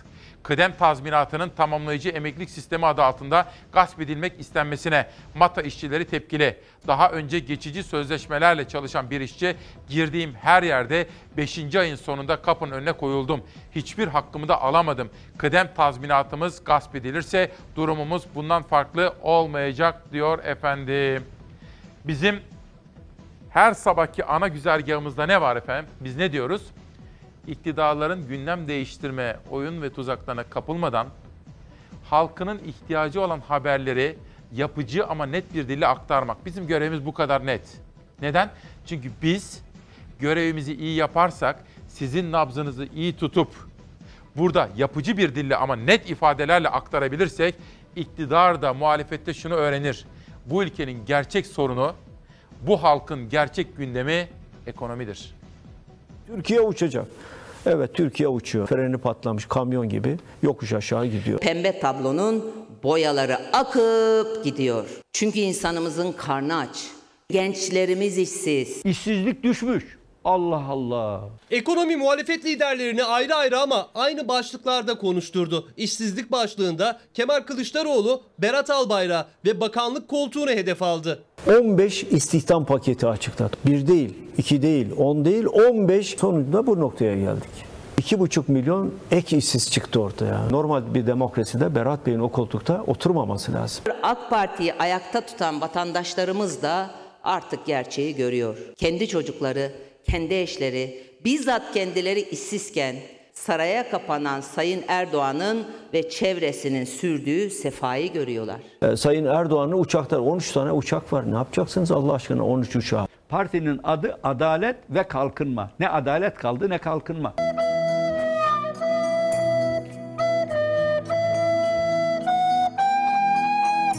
Saadet Partisi Titanic filminin müziğiyle ekonominin borç, işsizlik, istihdam istatistikleriyle dikkat çeken bir klip paylaştı sosyal medyada. Temel Karamollaoğlu ekonomi mesajlarını İsmail Küçükkaya ile Çalar Saat programında verirken Meral Akşener meclisteki kürsüsünü esnafın tablosunu anlatması için Ankara Kahveciler Esnafı Odası Başkanı İsa Güven'le paylaştı. Bir kiramızı biz ödeyelim. Bir kiramızı da Maliye ve Hazine Bakanlığımız tarafından karşılanmasını teklif ve arz ediyorum. Sadece nakdi destekler 20 milyar lirayı geçti. Mayıs ayından itibaren ise ekonomi dipten dönüş sinyalleri vermeye başladı. Bir gün önce Berat Albayrak sağlam ekonomimiz sayesinde virüs tedavisini ücretsiz yapıyoruz derken Sanayi Bakanı Mayıs ayında dipten dönüşe işaret etti. Muhalefetin gündemi ise ekonomide yaşananlarla partili cumhurbaşkanlığı sistemi arasındaki ilişkiydi. Bu sistem işsizlik getirdi, açlık getirdi, adaletsizlik getirdi. İlk gitmesi gereken de bu ucube sistemdir. Üretime gerekli önemi vermezlerse ben dış borçla ancak ayakta dururum. Politikasını sürdürürlerse dış borç bulamayacakları bir anda çökerler. Bugün geldiğimiz nokta budur. Deniz bitmiş vaziyette ya. Damat kayınpeder kafa kafaya vermişler memleketi yönetiyor. Olmaz böyle. Allah bu milleti felaketten kurtarsın diyoruz. Bir de kıdem var. Bizim gerek ana haberimizde gerek çalar saatimizde her zaman siz çalışanın sesi olmak üzere çalıştığımız konulardan biri. Kıdem bizim için vazgeçilmez temel haklarımızdan biri. Geçmişte yaptıkları gibi hayır burada olmasın. Kıdem tazminatı bizim yarınlarımızın güvencesidir. Elimde bir yazar Doğan Tılıç. Çanlar çalarken gazetecilik. Az evvel sizlere yaptığım o açıklamadaki gibi aslında gazetecinin görevi kime karşıdır? Yani gazeteci kime karşı sorumludur? Bana söyler misiniz? Gazeteci kime karşı sorumludur efendim? Size karşıdır. Halka karşı sorumludur gazeteci. Şimdi kıdem tazminat haberi geliyor ve dün sizlere aktarmıştım. Karar Gazetesi'nde bir röportaj, aslında bir dizi başlamış demek ki. Kılıçdaroğlu konuşmuş. Neler söylüyor? Bir numaralı sorun şeffaflık diyor CHP lideri. Kurumlar yok edildi diyor. Yeni sistemde bürokratik kurumlar yok edildi. Türkiye bu sistemle bir felakete sürükleniyor. Şeffaflık tamamen devre dışı kaldı. Rakamlar Erdoğan önüne gitmiyor. Nüfus artıyor ama milli gelir düşüyor. Bu ciddi bir kriz. Bu rakamların Erdoğan'ın önüne gittiğini sanmıyorum diyor efendim. Peki şimdi o zaman çalışanlar için en önemli konulardan kıdem tazminatı. Tamamlayıcı emeklilik sistemi bağlamında kıdem tazminatına düzenlemeye gidilmesi öngörülüyor. İşçi ve işveren temsilcileriyle görüşmeleriniz oldu. Anlaştınız mı Sayın Bakanım? Birden sordunuz. Kıdem tazminatında işçi işveren hükümetin değişiklik hazırlığına yeşil ışık yaktı mı? Bakan soruya cevap vermedi ama disk hariç tüm taraflar ilk kez bir araya geldi. Bir tarafta kıdem tazminatının fona devredilmesinde ısrarcı olan Cumhurbaşkanı Erdoğan ve Çalışma Bakanı. Diğer taraftaysa kıdem tazminatı kırmızı çizgimiz, dokundurtturmayız diyen işçi sendikalarıyla yapılacak değişiklik sonrası yükünün artacağından korkan işveren sendikaları ve TOP var. 15 milyon işçinin gözü kulağı bu toplantıdaydı. Kıdem tazminatı çalışan insanın birikimidir. Siz kıdem tazminatına niye müdahale ediyorsunuz? Orada biriken imkan hükümetin emrine verildiği takdirde çarçur edilir. Bu kesin. Hem işçimiz için hem işverenimiz için çok sağlıklı bir yöntem olduğunun anlaşılacağını düşünüyoruz. Mevcut düzende kıdem tazminatı işçinin çalıştığı her yıl için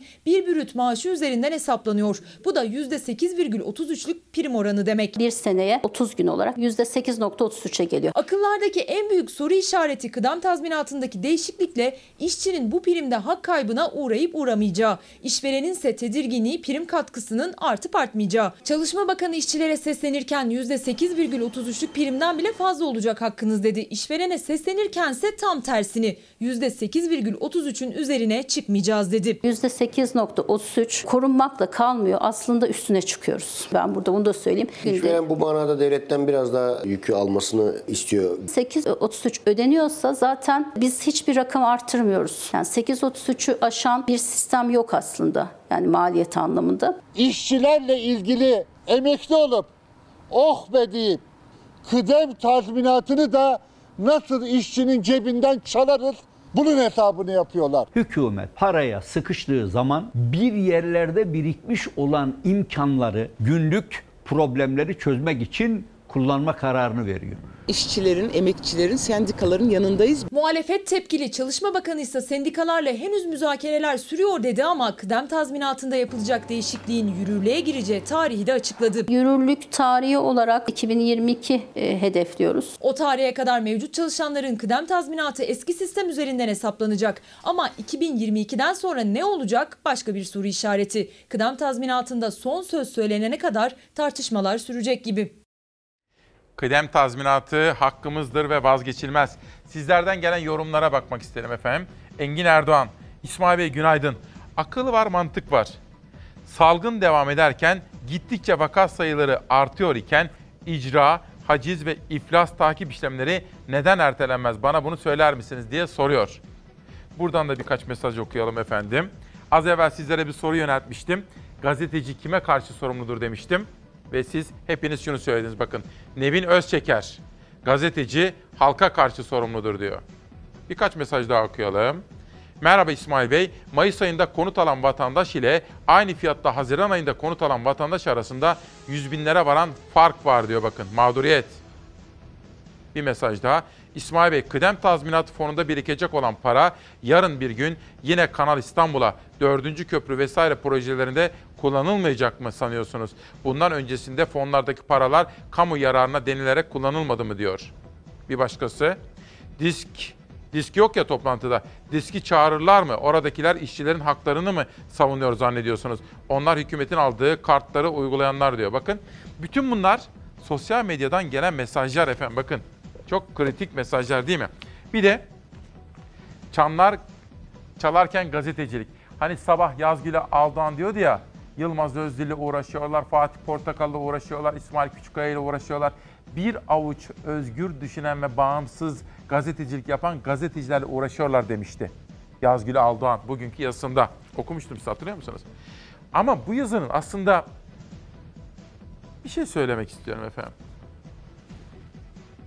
Bir gazeteciyi savunurken aslında savunulan kimdir? Gazeteci değildir, hayır. Gazeteciliği savunurken aslında savunulan sizsinizdir. Halkın özgürlüğüdür. Gazeteci özgürse halk özgürdür. Bunu Doğan Tılıç hocam bugün basın özgürlüğü üzerinden bir yazı yazmış ama son cümlesini okuduğum zaman daha iyi anlayacağız. Gelin beraber okuyalım. Gazetecilik tarafsız ve ön yargısız olmayı gerektirir. Ama acı çekenlerin safında derler. Bu memlekette liberal özel medyanın %50-50 gazeteciliği de çoktan öldü. Ne yazık ki. Tarafsızlık hep resmi görüşe yer vermek, televizyona sadece iktidarın izin verdikleri listesinden birilerini çıkarmak olarak anlaşılıyor. Çanlar en çok acı çeken insanlar yani işsizler, yoksullar, açlar, söz hakkı verilmeyenler için çalar. Hadi yine siz karar verin. Nerede onların safındaki gazetecilik? Yani şunu soruyor. İktidarların istediği çerçevede yayın yapanlarla özgürce yayın yapanlar arasındaki bir fark var. O farkı anladığınız zaman halkın özgürlüğü ve çıkarını görmüş olacaksınız efendim. Biraz düşünmemiz gerekiyor. Ve bugünün Çalar Saat gazetesi Taksiye Çözüm.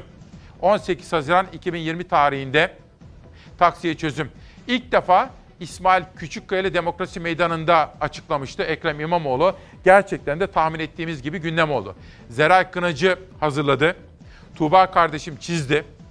Bu arada bu sabah da bana Ali Onur Tosun yardım ediyor haberlerde. Onun dışında Zafer Söken ve Beyza Gözeyik var. Onun dışında danışmanım Nihal Kemaloğlu yardımcı oluyor. Bu sabah da sesçimiz Turgay. O ve bütün ekip arkadaşlarıma ve ayrıca gücünü ve desteğini daima arkamızda hissettiğimiz Doğan Şen Türkiye ve Fox Haber'e ne kadar teşekkür etsek azdır diyorum. Taksi meselesinde çözüm aranıyor. turiste, gelen konuğa, İstanbul'un kendisine hizmet verirken en iyi şekilde hizmet etmesi için mücadelemizden bizi kimse ama kimse alı koyamaz. Belki birkaç yüz kişi üzülecek ama binlerce taksi emekçisi ve milyonlarca İstanbullu bu güzel yeni taksi uygulamamızdan mutlu olacak. Esnaf da bunu yürütmesini durdurur, bilgisi olsun. Yani esnaf şu eski esnaf değil, anında İstanbul'u kitler. Sakın bizi başka şeylerle tehdit etmeye çalışmasınlar. Taksi plakası rantına İstanbul Büyükşehir Belediyesi bugüne kadar atılmayan en net adım atmak için harekete geçti. Taksi galericilerinden plaka fiyatları düşüyor tepkisi geldi. Hatta tehdidi. İstanbul'u kilitlemekle tehdit eden galericilere Ekrem İmamoğlu sessiz kalmadı. Rantçılara bu süreci kurban ettirmeyiz. İstanbul'da düzeni bozucu bir fiile giren her şahıs karşısında devleti bulacaktır. Bunun altını çizelim. Taksiciliğin bugüne kadar sürücüler ve sahip olması gereken özellikler üzerinden değil plakalar üzerinden yapılması hatta bunun borsasının oluşması nedeniyle yılların tartışması plaka rantı. Tıpkı otogar rantında olduğu gibi kangrenleşmiş bu sorun içinde adım atıldı. Hatırlar mısınız? Çözemez dediler, kıyameti kopardılar tereyağından kıl çeker gibi. İstanbul Büyükşehir Belediye Başkanı Ekrem İmamoğlu 12 Haziran günü İsmail Küçükkaya ile Çalar Saat programında duyurmuştu. 5000 taksiyi hizmet için kiralayacağız demişti. Bir taksi kiralama modelini getireceğiz. Disipline eden korsan çalışmaları yok eden bir modeli hazırlıyoruz bir aslında. Doğru mu? Elbise tek tip olacak. 3 var diye çalışacak. QR koduyla İstanbul Kart'la beraber taksi paranızı ödeyeceksiniz. İstanbul'da 17.395 tane ticari taksi var. Son olarak 1990'da doğrudur artırıldı bu sayı. Trafik çözülse bizim İstanbul'da taksi sayımız yeterlidir. İstanbul Taksiciler Odası'nın da açıkladığı gibi en son 30 yıl önce taksi sayısı güncellendi ve o günden bu yana her yıl değerlenip kar amaçlı kullanılmaya ve artık borsalaşmaya başladı. Bugüne gelindiğinde ise sorun sadece sayıları değil, nitelikleri de eleştirilerin odağında. İstanbul Büyükşehir Belediyesi'nin devreye gireceğini açıklamasıyla taksi plakası fiyatlarının düşmesinden şikayet etti galericiler. 2200 lira civarındaydı. Ee, o oralarda işlem görüyordu. Şu anda 2000'e doğru bir, bir lafıyla belediyenin işi değil bu. Yürütmeyi durduracak esnaf. Karar verecek makam Bağcılar Otogalerisindeki birkaç taksi galericisi değildir. Başka şeylerle tehdit etmeye çalışmasınlar. Gerçek taksi esnafı çok ama çok rahat olsun. Hiç dert etmesin. Biz gerçekleri duymak istiyoruz. Onun için sizinle izleyen Mustafa Uğurlu ve Kazım Karagöz çok önemli, güzel mesajlar atmışlar efendim. Sağ olsunlar, var olsunlar. Sosyal medyada şekillenen gündeme ve bir çevre haberine bakmak istiyorum şimdi izin verirseniz. Bakan Selçuk Anadolu Ajansı'nda kıdeme hak kazanarak işten çıkışı yapılanlar %24 seviyesinde. Yani her 4 kişiden biri ancak kıdem tazminatı alıyor. Tabii hükümet Bunu böyle paketlemek istiyor, ambalajlamak istiyor. Hani böyle güzel bir paket yapacak, ambalajlayacak ve bazı sendikaları da konfederasyonları da ikna edebilirse bunu geçirmek istiyor efendim. Aslı Aydın Taşbaş, Türkiye'de bağımsız habercilik yapabilen ve irade sahibi tek kanalda Fox'tur. Sermaye yapısı kısmen buna imkan verdiği için. O yüzden en çok izlenen kanal Fox ve o yüzden seçimden seçime de olsa HDP'li yetkililerle röportaj yapabildiler diyor Aslı Aydın Taşbaş. Hamza Aydoğdu Milli Eğitim Bakanlığı'nda görevliydi. Uzun yıllar görev yaptı ve şimdi kendisi vali oldu. Bu vatana nice Necmettinler yetiştirmek için öğretmenliği seçmişti. Bölücü terör örgütü PKK mensuplarınca kaçırılmış. Hainler henüz hayatının baharında ayırmışlardı onu öğrencilerinden. Necmettin Yılmaz'ı şehadetinin 3. yıl döneminde rahmetle yad ediyoruz. Ruhu şad olsun. Sevim Gözay'dan bir sosyal medya manşeti. Koronavirüs nedeniyle dünyadaki tanınmış sanatçılar halka yardım ederken Türkiye'deki tanınmış sanatçıların aç kaldık diyerek saraydan özel konser kaptıklarına dikkat çeken Fatih Altaylı diyor ve yazıya link gönderiyor Sevim Gözay. Çok paylaşım yapıldı. Mansur Yavaş davayı kazandı. Bu haberi biraz sonra Ankara'dan gelen ve demokrasi meydana katılacak konuğuma soracağım. Mansur Yavaş'ın halkın ihtiyacı olan yatırımları yapmamı engellemeyin. Benim elimi kolumu bağlamayın diye bir sesi vardı. Türkiye'nin Türk milleti adına karar veren yargıçları Mansur Yavaş'ı haklı buldular. Ankara kurtulacak. Veryansın TV'de bir haber dikkatimi çekti.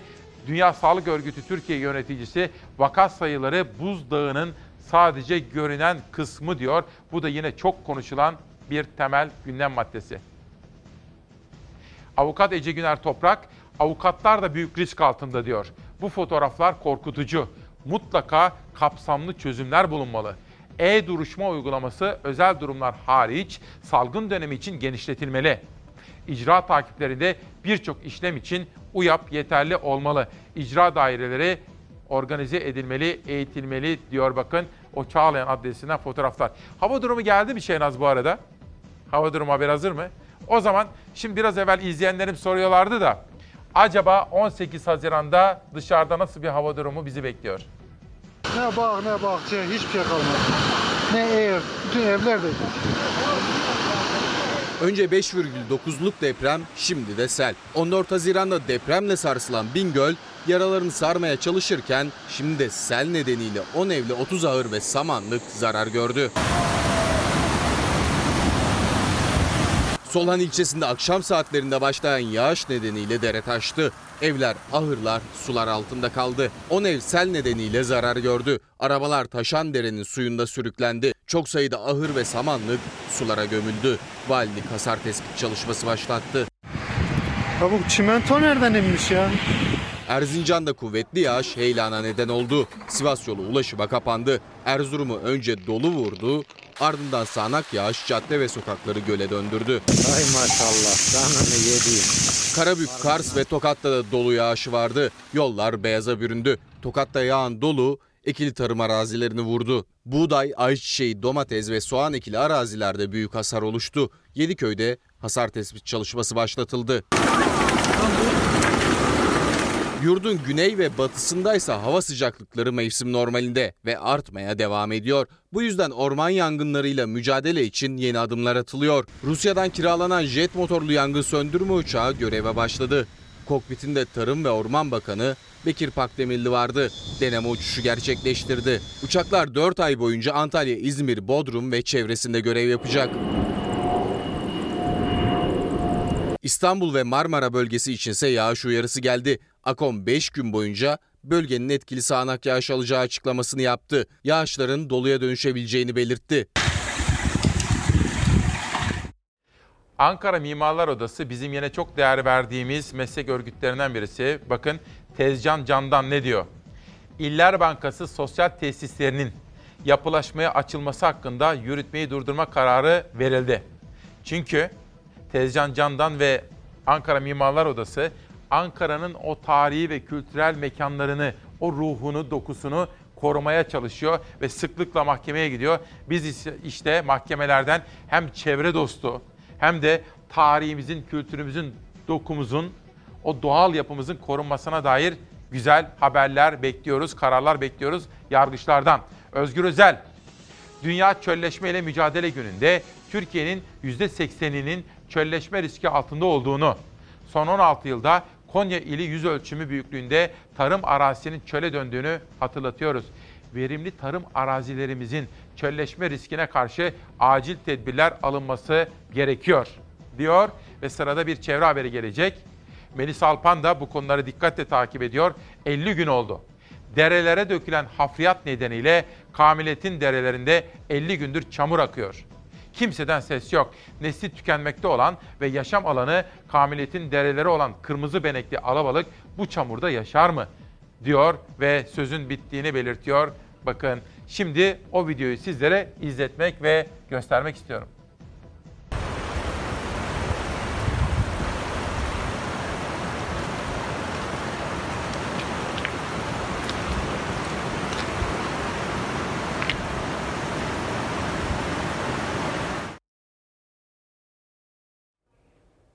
Yerel gazete manşetlerine şöyle bakacağım ama önce az evvel sizlere söz vermiştim. Efendim, Volkan Bozkır bir parlamenter. Parti önemli değil. CHP'li olur, AK Partili, MHP'li, HDP'li, İyi Parti hiç önemli değil. Ama o bugünden itibaren dünyada diplomasi sahnesinin en önemli makamlarından birinde Birleşmiş Milletler Genel Kurulu'nda başkanlık yapacak. Mr. Volkan Bozkır of Turkey Hala hazırda birçok ülkede sorunlar yaşanıyor. İlk kez Türkiye'den bir isim Birleşmiş Milletler Genel Kurulu Başkanı oldu. Eski Avrupa Birliği Bakanı Volkan Bozkır göreve seçildi. Bozkır'a dünyanın dört bir yanından tebrik mesajları geldi. Dün Birleşmiş Milletler'de oylama günüydü. Birleşmiş Milletler Genel Kurulu Başkanı Tijani Muhammed Bande'nin görev süresi doldu. Yerine geçecek ismi belirlemek için seçime gidildi. Genel Kurul Başkanlığında tek aday Türkiye'nin adayı Volkan Bozkır oldu. Oylamaya katılan ülkelerin temsilcileri kendilerine ayrılan saatte oy kullanacakları salona tek tek alındı, öyle oy kullandı. 4 saat süren oylamada Bozkır 178 ülkenin desteğini aldı. 3 oy geçersiz sayıldı. 11 ülkede çekimser oy kullandı. Büyük destek alan Volkan Bozkır, Birleşmiş Milletler'in 75. Genel Kurul Başkanı seçildi. Seçim sonuçlarını Cumhurbaşkanı Recep Tayyip Erdoğan ve Dışişleri Bakanı Mevlüt Çavuşoğlu ile birlikte takip etti Bozkır. Göreve seçilince de dünyanın dört bir yanından tebrikleri kabul etti. Volkan Bozkır Türkiye'den Birleşmiş Milletler Genel Kurul Başkanlığı'na seçilen ilk isim oldu. Mr. Volkan Bozkır of Turkey Birleşmiş Milletler Genel Kurul Başkanı bir yıl görevde kalıyor. Görev süresince oturumları yönetiyor ve genel kurulun işleyişini, bütçesini düzenliyor. Komisyonumuzun çok değerli üyelerinin de sahip oldukları bilgi ve tecrübe birikimiyle Bozkır 25 Eylül'de görevi Muhammed Bande'den devralacak ve Eylül 2021'e kadar görevde kalacak. Kendisini Türkiye adına, halkımız adına tebrik ediyor. Başarıların başarılar diliyoruz görevinde efendim. Sırada yerel gazeteler var. Şöyle Diyarbakır'dan yola çıkıp İzmir'e, Mersin'den, Adana'dan yola çıkıp ta Tunceli'ye kadar gideceğiz. Yani bir memleket havası estirmek istiyorum size. Çünkü yerel gazeteler o ulusal gazetelerin can çekiştiği böyle bir dönemde aslında ülkeye nefes veriyorlar. Yaptıkları haberler, seçtikleri manşetlerle. Ama önce Gül Kurusu Vedat Vardar imzalamış ve yeni çıkan albümünü bana göndermiş. Henüz dinleme fırsatı bulamadım ama kendisine teşekkür ediyorum efendim. Gül Ersoy, sen kimseyi sevemezsin diyor. Bakın, Gül Ersoy'un yeni çıkan kitabı Sen Kimseyi Sevemezsin. Efe Erginer, Aşk, Duyuramadığım Çığlığımdır isimli kitabıyla açalar saatte bu sabah. Ve yerel gazetelere geldi sıra. Ordu Olay Gazetesi. Yerel gazeteleri de Savaş Yıldız'la birlikte seçtik efendim. Manşetleri onu da söyleyeyim. Emeği için teşekkür ederim. Fındıkta Ali Cengiz oyunu. Yaklaşan fındık sezonu öncesinde fiyat endişesi.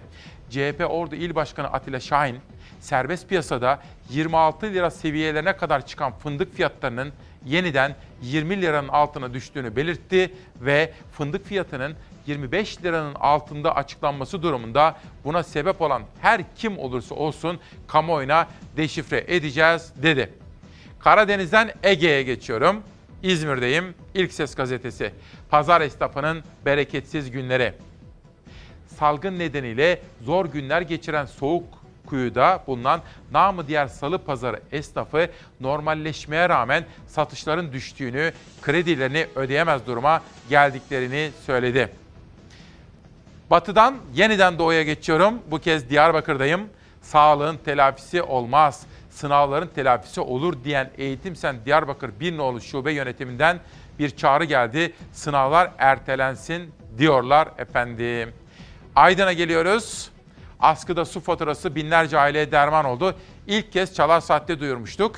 Aydın Büyükşehir Belediyesi'nin askıda su faturası kampanyası vatandaşın verdiği büyük destekle binlerce ailenin derdine derman oldu diyor.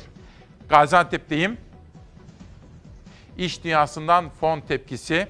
Türkiye'nin en önemli sanayi biri olan sanayi kentlerinden biri olan Gaziantep'te %3 olan işsizlik sigortası fonu maliyetinin %6'ya çıkartılması iş dünyası tarafından tepkiyle karşılandı diyor ve Adnan Ünverdi ile konuşmuşlar. Konuşmuşlar. Tuncay Yıldırım ve Mehmet Akıncı'dan görüş almışlar ve işverenin de buradaki sorununu aktarmışlar. Batman'a geçiyoruz. Sayılar kabus gibi. Türkiye genelinde de vaka sayısı artışa geçerken Batman'da adeta patlama yaşanıyor diyor efendim. Adana'dayım, Akdeniz. Bu kez 5 Ocak gazetesi manşette Aktaş Müdür İstanbul'a hayırlı uğurlu olsun gurur duyduk diyor. Ve Adana Emniyet Müdürü biliyorsunuz İstanbul Emniyet Müdürlüğü'ne getirildi. FETÖ'yle mücadelede öteden beri başarısıyla bilinen bir isim. Sür manşete baktığım zaman Sefa saygıdeğer bir manşet atmış. Devlet Bahçeli Köprüsü bakanlığa devrediliyor mu? Adana için çok önemli bir ihtiyaç olan Devlet Bahçeli Köprüsü'nü gündeme getirerek Adana'ya bu köprü şart. Üç ilçeyi birbirine bağlayacak olan köprünün güzergahında iki üniversite var, yeni stadyum var demişlerdi. Adana Büyükşehir Belediye Başkanı da belediye kasasının eski yönetimden dolayı tam takır olduğunu belirtiyor ve devletin de devreye girmesinin isabet olacağını söylüyordu. Burada belli ki valilikle belediye bir uzlaşmaya varmışlar ya da en azından yaklaşmışlar. Tunceli Emek sesi titreyerek gitti diyor bakın. Sizlere zaman zaman bahsettiğim oradaki çalışmalarından da alıntılar yaptım. Tunceli valisi. Oradaki çalışmalarından sonra halkın gözüne girmiş besbelli. Bu da zaten bizim gözlemlerimiz de o yöndeydi. Şimdi Ordu valisi oldu. Fakat giderken işte böyle olacak. Bu yalan dünya. Her şey gelip geçici değil mi? Şan, şöhret, makam, para, pul değil mi? Her şey gelip geçici. Önemli olan nedir biliyor musunuz? Bir hoş seda bırakmak. Tunceli valisi bunu yapmış. Hadi, hadi. Hadi Allah'a emanet olun. Allah razı olsun. Tamam. Sağ ol. Sağ ol. Sağ ol. Sağ ol. Hadi. Sağ ol. Hadi sağ ol. Sağ ol. Sağ ol. Tamam. Hadi. Hadi. Sağ ol. Sağ ol. Nereye? Koluna gidiyorsun. Hakikaten huzur şehri halinde yani. Artık Tunceli'si Tunceli değil. Tunceli güzel insanlar var.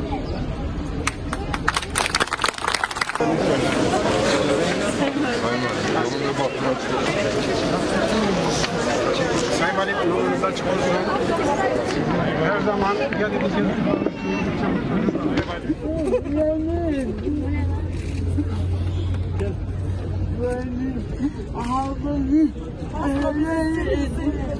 Sen de hemen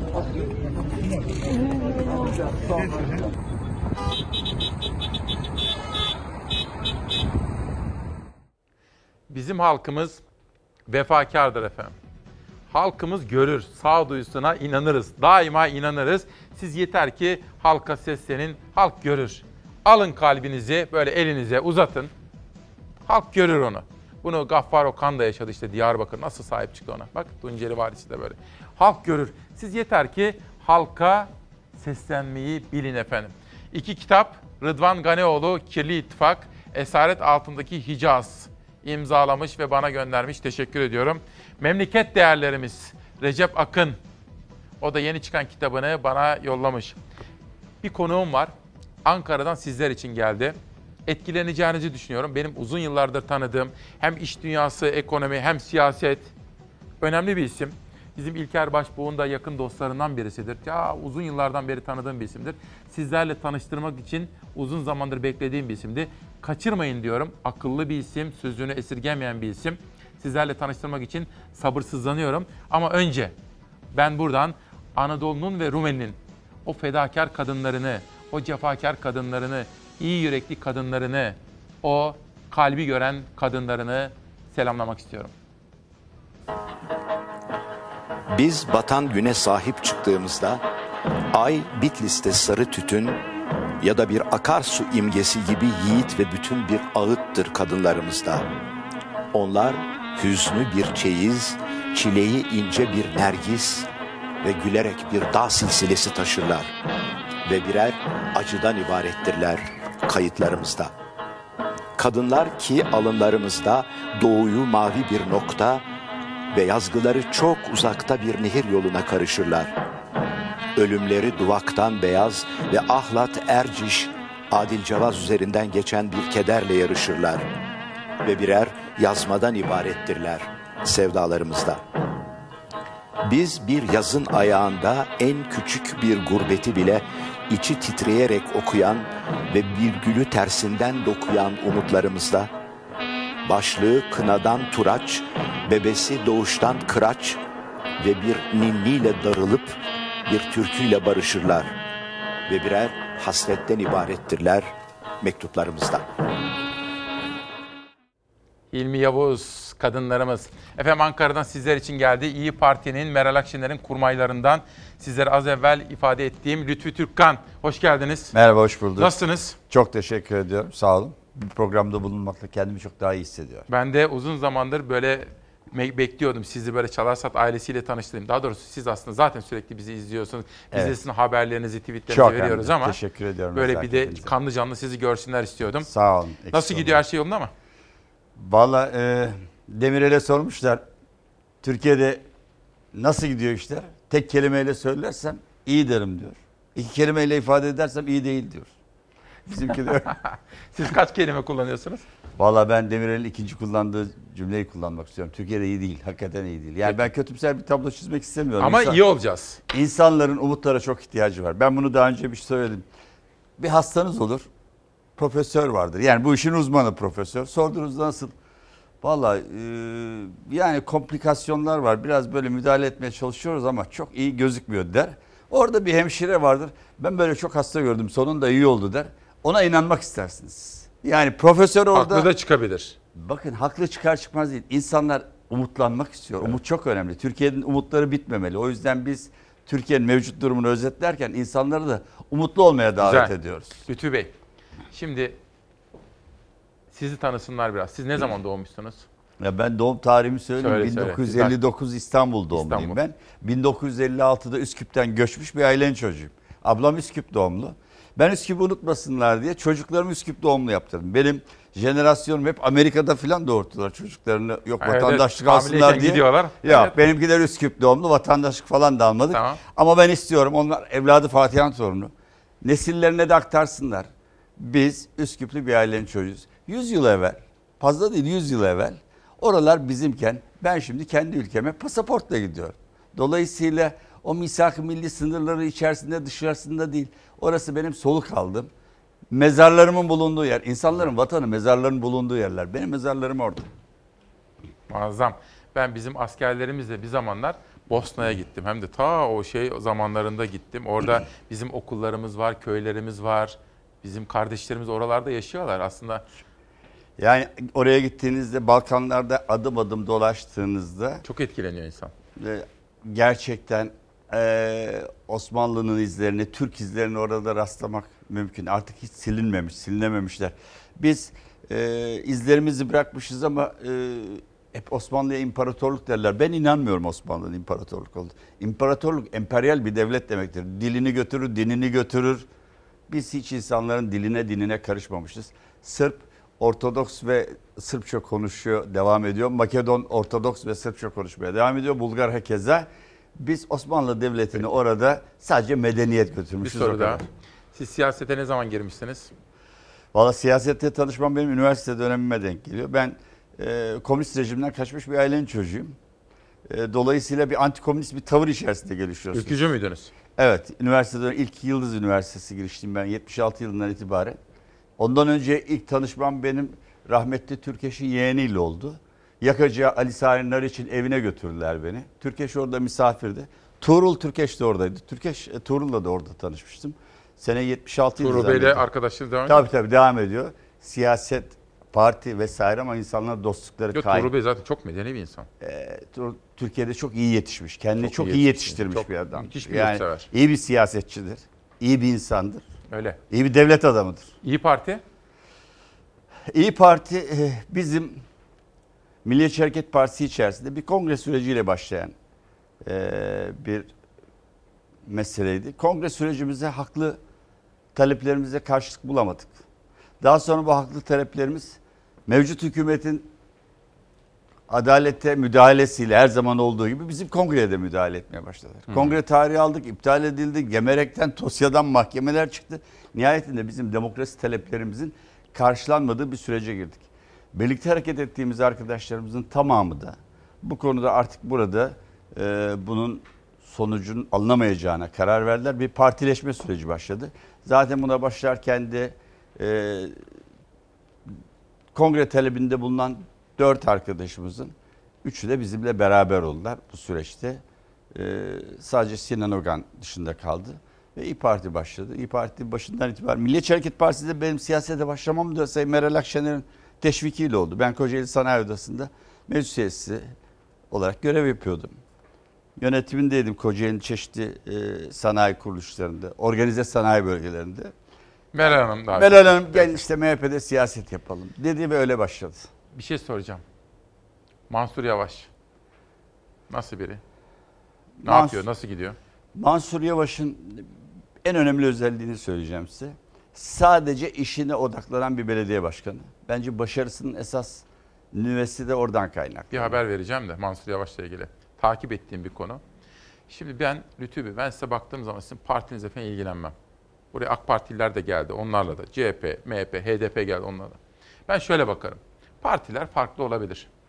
Fakat halka hizmet götürmeniz gerekiyor. Benim ülkemi daha iyi yukarıya taşımanız gerekiyor. Mansur Yavaş bir süre önce konuşmuştum.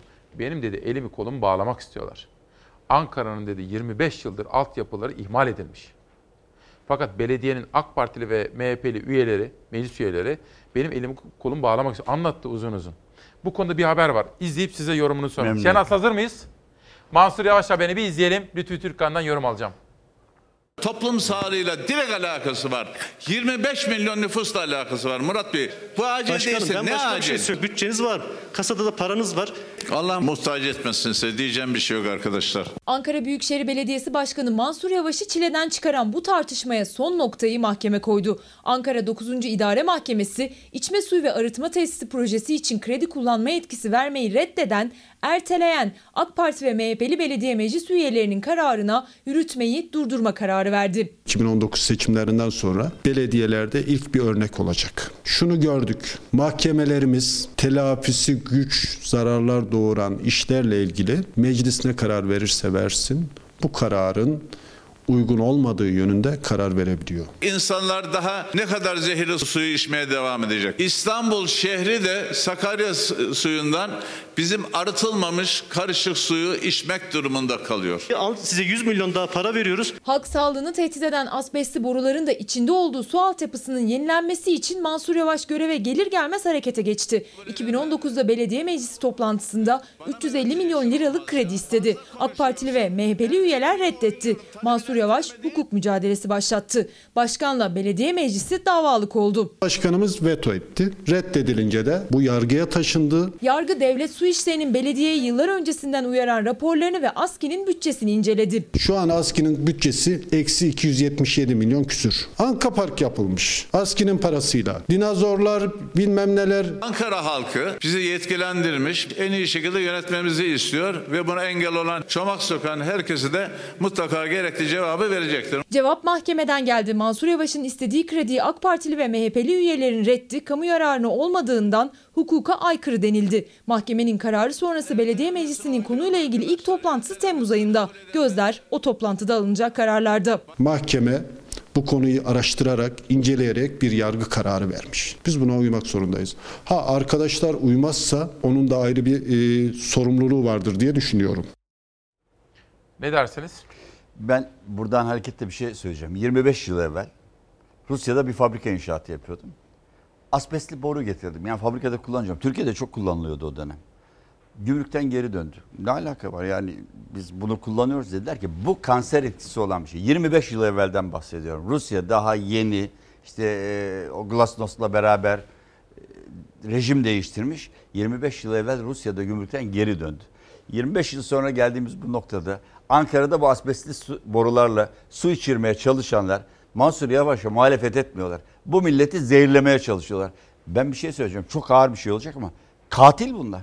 Emin olun. Yani o- öyle o kadar şöyle de. katil bir insanı öldürmeye çalışmak katletmek demektir. Ya öldürmeye çalışmaz hiç kimse de ama Bakın bir şey söyleyeceğim. İhmalle Asbest- neden Bugün oluyorlar? bilim asbestli malzeme kullanan herkesin kansere yakalanma riskinin yüzde 300 arttığını söylüyor. Ben size ısrarla hayır ben size asbestli boruda su içireceğim dersem burada bir maksat hasıl Yani olur. milleti Bu öldürmek için siyaset değil de değil bakın. şunu yapmaya çalışıyorlar. Ben benim anladığım şu. Tabii siz siyasetçisiniz ben gazeteciyim ya. Şu Mansur Yavaş iş yapamasın Bakın, bence. Tabii ki siyaseten bunlar mümkün. Engellemeye çalışabilir ama burada insan sağlığı önemli. Bakın çok daha Tamam, farklı bu böyle, evet, evet. çok daha farklı bir şeyden bahsediyoruz. Mansur Yavaş'ın daha az iş yapmasını enge- e, çalışabilirler. Başarılı olmaması için muhalefet edebilirler. Ama burada asıl olan şu. İkimiz hekimiz. Ben size yarışıyoruz. Burada bir hasta var. Bu hastanın öldür, öldüren bir ilaç vermeye çalışıyorsunuz ve ben müdahale etmiyorum. Görüyorum, biliyorum, müdahale etmiyorum. Veyahut da aksine bunun verilmesi için gayret ediyorum. Bunun ismini siz koyun. Ben katil kelimesini geri aldım o zaman. İktidar bunu niye yapıyor efendim? Ee, bakın bu mücadele şeklini değiştirdikler. Mücadele etmek siyasi mücadeleden çıktı iş. Artık böyle e, Perslerin, Romalıların dönemindeki o, o arenalardaki birbirini öldüren iki savaşçıya benzedi. Siyaset karşılıklı e, münazarayla olur. Fikri üstün Biraz olan centilmence olur. Tabii fikri üstün olan üstünlük sağlar. doğru mu efendim? Onu yok etmek değildir asıl olan. Bir şey Burada şu anda bir, bir düğmeye mi bastılar? Bir şey mi oldu? bir gerginlik e, Bir şey oldu. Bir gerginlik isteyen bir güruh var. O güruh kim bilmiyorum ama Türkiye'yi germek isteyen, Türkiye'yi kutuplaştırmak isteyen ve bundan sonuçta bir şeyler elde etmek isteyen birileri var. Bu birilerin kim olduğunu çok çözemiyorum, göremiyorum ama böyle bir şey var. Siyaset dili bu kadar gergin olmamıştı hiçbir zaman. Efendim, ben Şimdi böyle siyasetçilere işte size gazetecilere, büyük yazarlara Yılmaz Özdil, Fatih Portakal işte şimdi herkes bundan nasibini alıyor. Sanki düğmeye basmışlar. Böyle karalayın işte troll ordusu biraz sonra soracağım. Meral Akşener dün partinizin grup salonunda konuştu. Kılıçdaroğlu Karar Gazetesi'ne konuştu. Troll ordusu yani iktidarın böyle bir troll ordusu beslediğini söylüyor. Bakın ben size bir şey söyleyeyim. Dün mecliste cereyan ediyor. Kamu bankalarına yapılan atamalar var.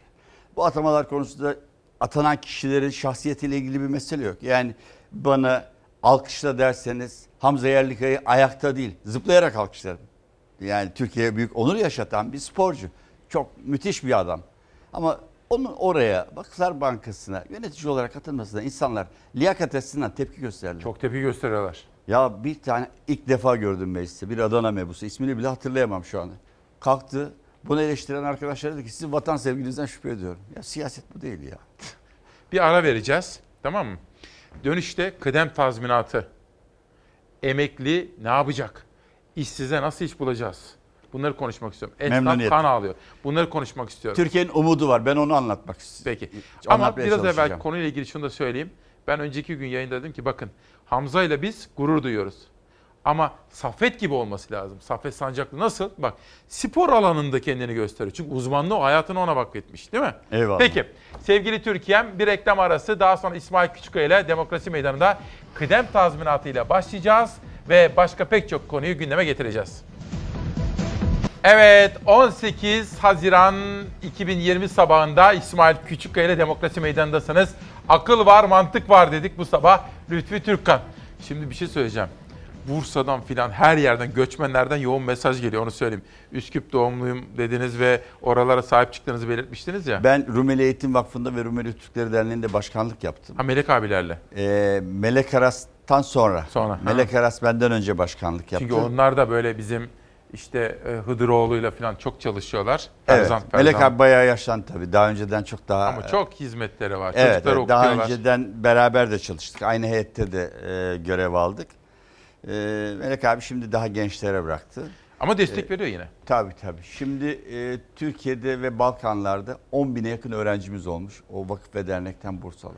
Bak bir şey diyeyim. Bu Özal'ın da büyüklükleri vardı böyle işte. Özal da ta o tarihlerden beri bu işlere çok kafa yoruyordu. Gerek Kafkaslardan gerek Balkanlardan bu Evet öğrenci o bölgenin geliştirişi. ilk aklına getiren Özal'dı. E, hakkını teslim etmek lazım. Bu vesileyle program başında e, söylemedik ama ben e, arkadaşlar da e, bu konuda söylediler. Necmettin Yılmaz'ın ölümünün 3. yılıymış bugün. Rahmet diliyorum.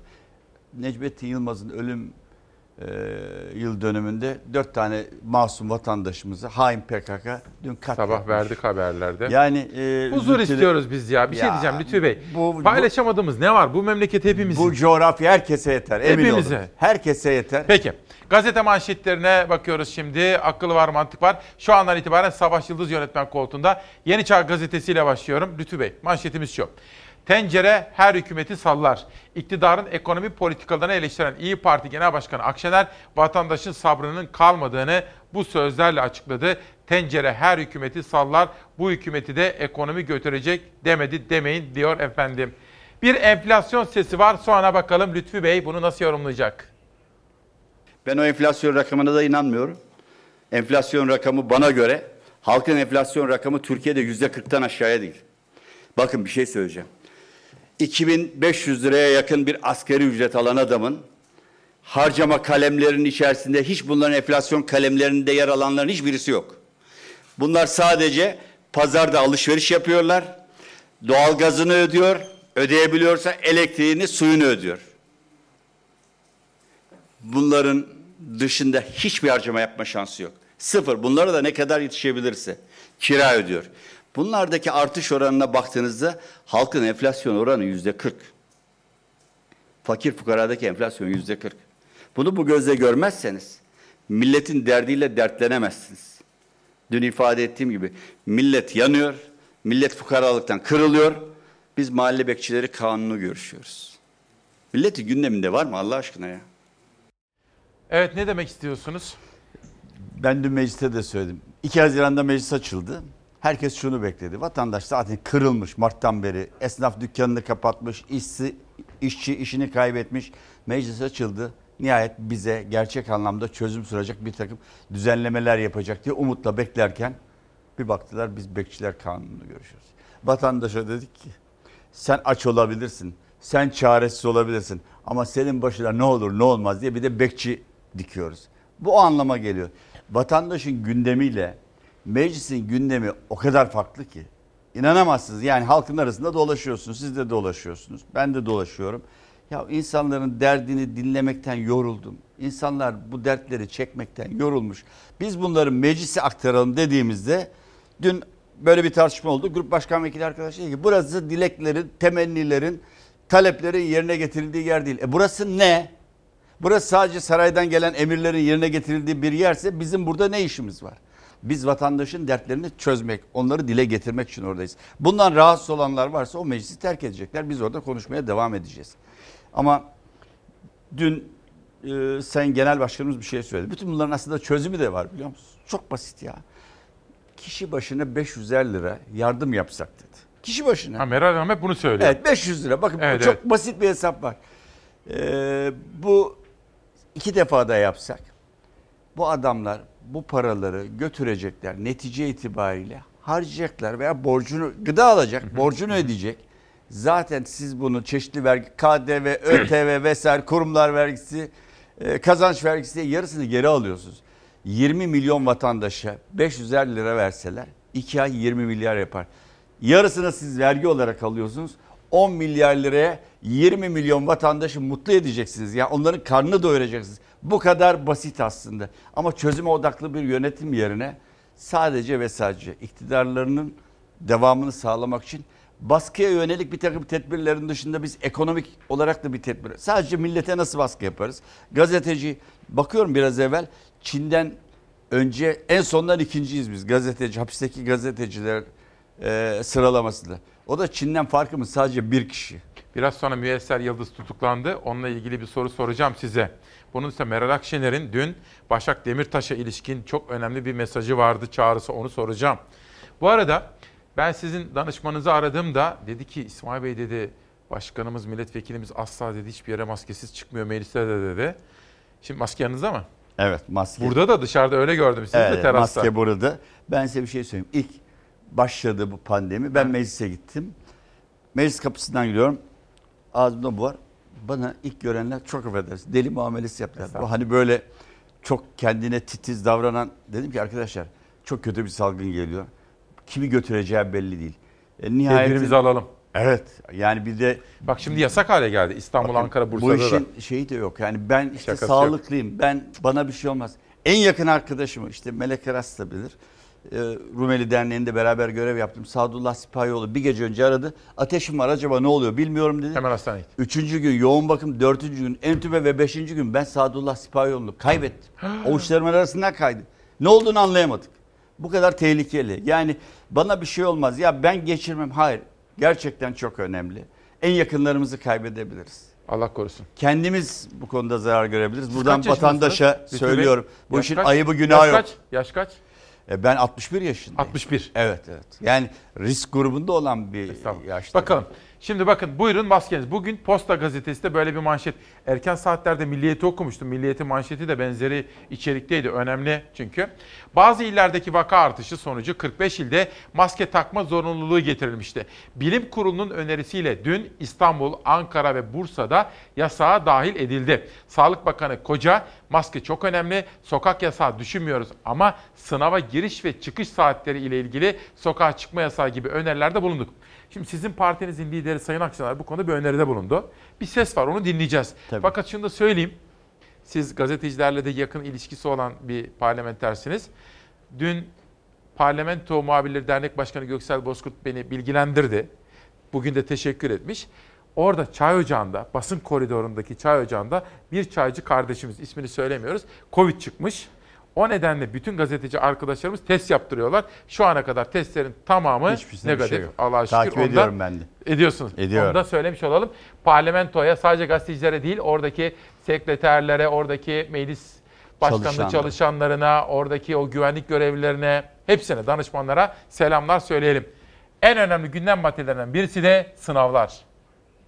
Öğrencilerimizle ilgili hem LGS hem YKS ile ilgili e, şu dönemde sınavın biz olabildiğince güvenilir yapılması şeklinde bilim kurulunun bir yaklaşımı ve önerisi oldu ve güvenilir yapılması için her türlü tedbirler e, alınması noktasında e, hem rehber yayınlandı hem ilgili birimlere e, hangi tedbirlerin alınması gerektiği de hatırlatılmış oldu.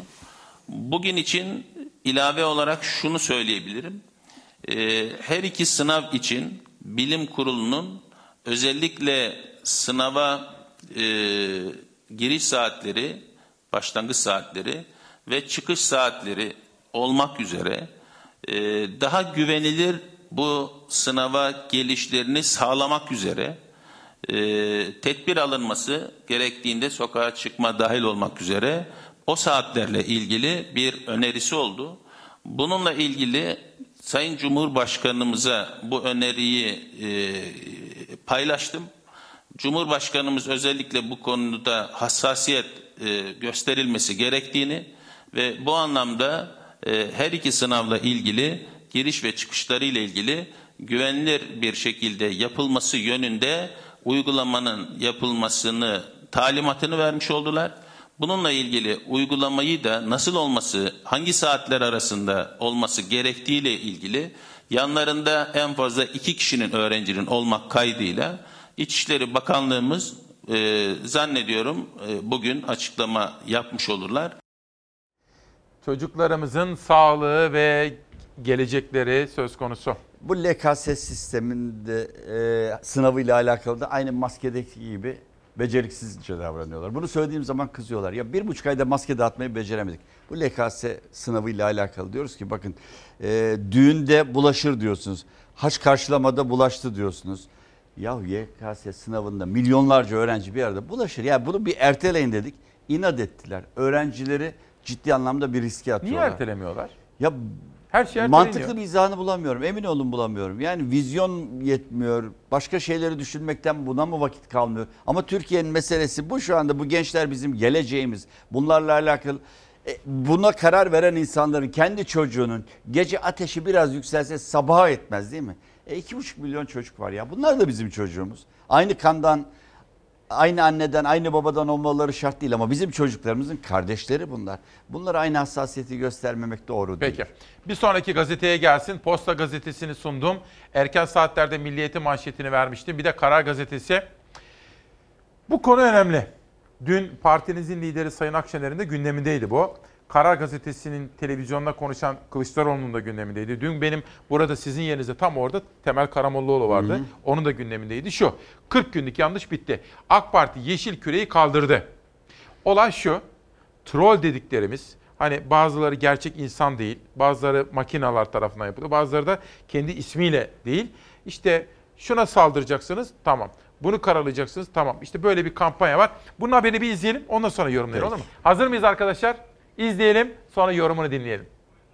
Yeşil Benek mucidi Mahir Ünal hesabına yeşil benek koyan herkes istediğine istediği gibi hakaret etme cesaretini nereden buluyor? Küfür, hakaret ve dezenformasyonu görünür kılmak için kullandığımız Yeşil Küre görevini başarıyla tamamlamıştır. Dijital farkındalık çalışmamızın 10 Haziran 2020'de başlaması ile sona ermiştir. Siyasette tartışması sürerken AK Parti Genel Başkan Yardımcısı Mahir Ünal, mimarı olduğu Yeşil Top uygulamasının sona erdiğini duyurdu. Sosyal medyada etik kurallara uyulacağının taahhüt edildiği milli hesap olarak duyurulmuştu ama hakaret başta çeşitli iddialarla gündem oldu. Yeşil küre bitti. Bu yeşil küreyi ister kullanırlar, ister kullanmazlar. Sosyal medyada Selahattin Bey'in saygıdeğer eşine olmadık hakaretler yaptılar.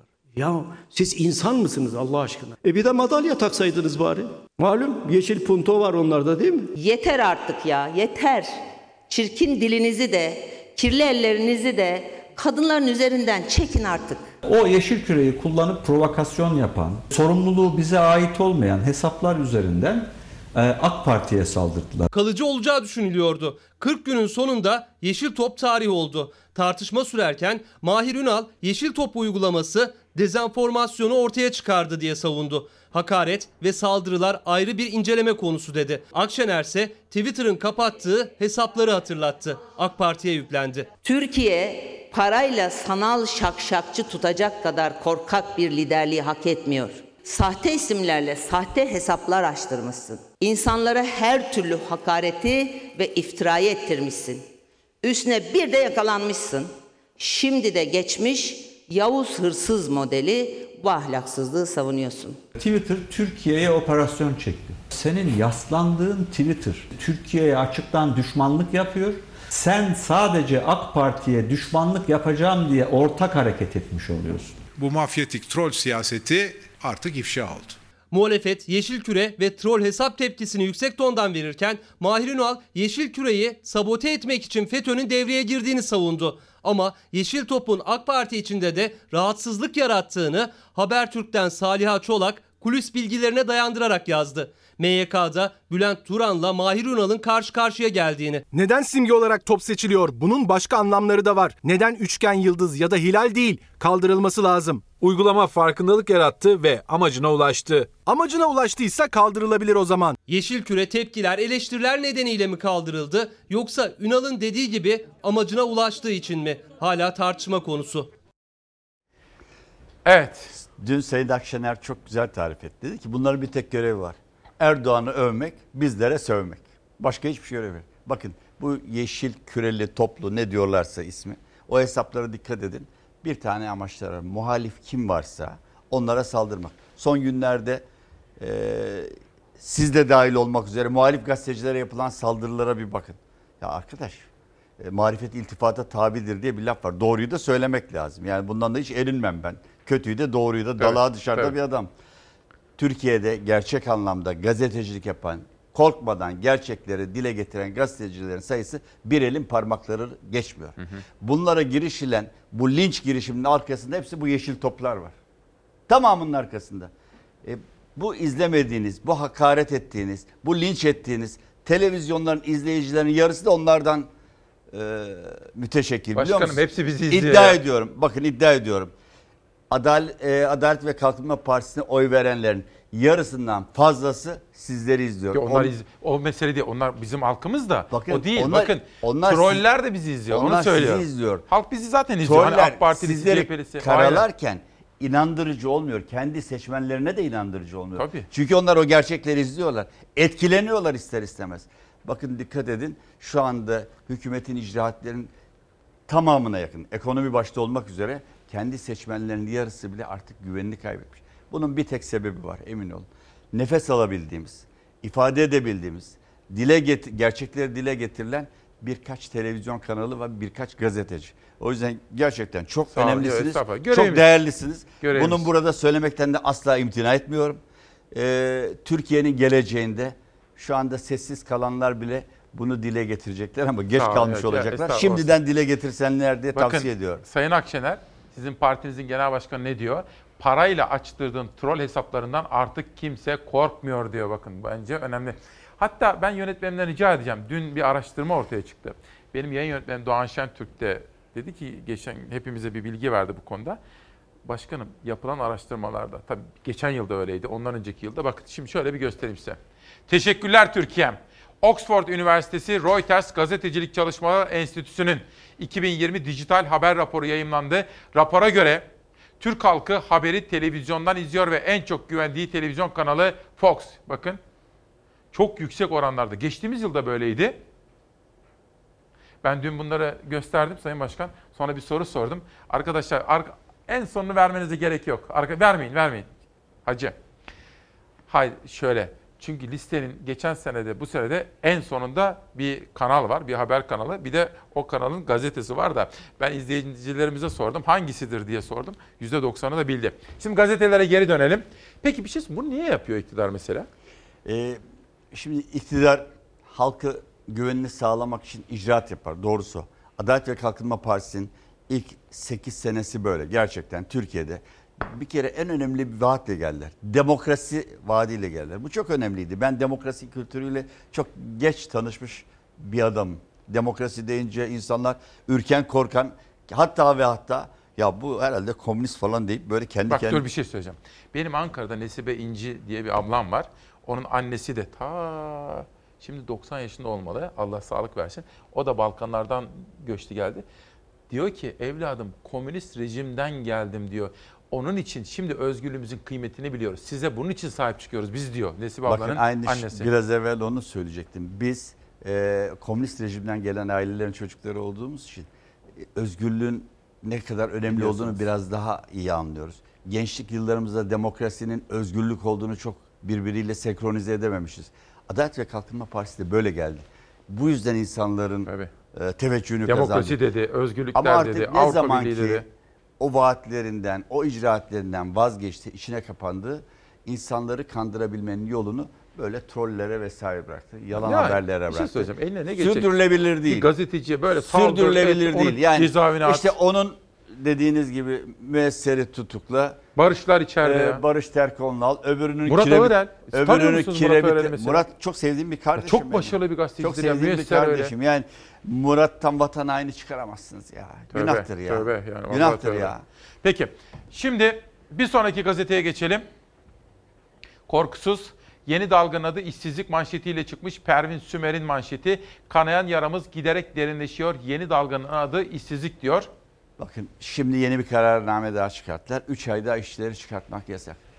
Bu sürdürülebilir bir iş değil arkadaş. Bu işçilerin çalıştığı iş yerlerine siz yeterli kaynak aktaramazsanız Meral Akşener'in orada bir teklifi daha var. Diyor ki berber 3 kişiyi mi çalıştırıyor? Ona 30 milyon lira 30 bin lira para ver arkadaş. Onu da bir sene ödemesiz 36 ay vadeli. Orası bir çalışsın. O işçi, o işçi çalışacağı yer bulsun. Siz onları yapmak yerine sen işi çıkaramazsın. E maaşını nereden verecek? Yani işçi çalışıyor görünecek ama maaş alamayacak. Bu anlamsız bir iş. İşsizlik şu anda göründüğünün tam iki misli. Bakın iddia ediyorum. Öyle mi? Tam iki misli. Bir bıraksınlar serbest bıraksınlar işi çıkarmayı da göreyim. Sokaklarda insanlar Şimdi emin olun. Uzayacak 3 ay daha uza, Üç ay uzatıyorlar şu anda. Geçelim bir sonraki gazeteye. Bu sabah gazete manşetlerini Lütfü Türkkan'la birlikte konuşuyor ve değerlendiriyoruz. Milli Gazete Borçlar çok yüksek, çevirmek çok zorlaştı. Ankara Sanayi Odası Başkanı Nurettin Özdemir, reel sektör borçlarının oldukça yüksek olduğu ve borç çevriminin sürdürülmesinin zorlaştığı ve ekonomik çevrimin önemli ölçüde aksadığı bir dönemden geçiyoruz. Bu sürecin daha az hasarla giderilmesinde hükümetin bir mali genişleme zorunluluğu ortaya çıkmaktadır dedi. İş dünyası ne yapıyor peki? İnsanlar e, burada bir şey de söylemek istiyorum. Kamu bankalarından özellikle Ziraat Bankası'nın, e, Vakıflar Bankası da keza e, kredilerini yüzdürüyorlar. Yani milletin üzerine gitmek yerine kredileri yüzerek iş dünyasını ayakta tutmaya Güzel, çalışıyorlar. güzel.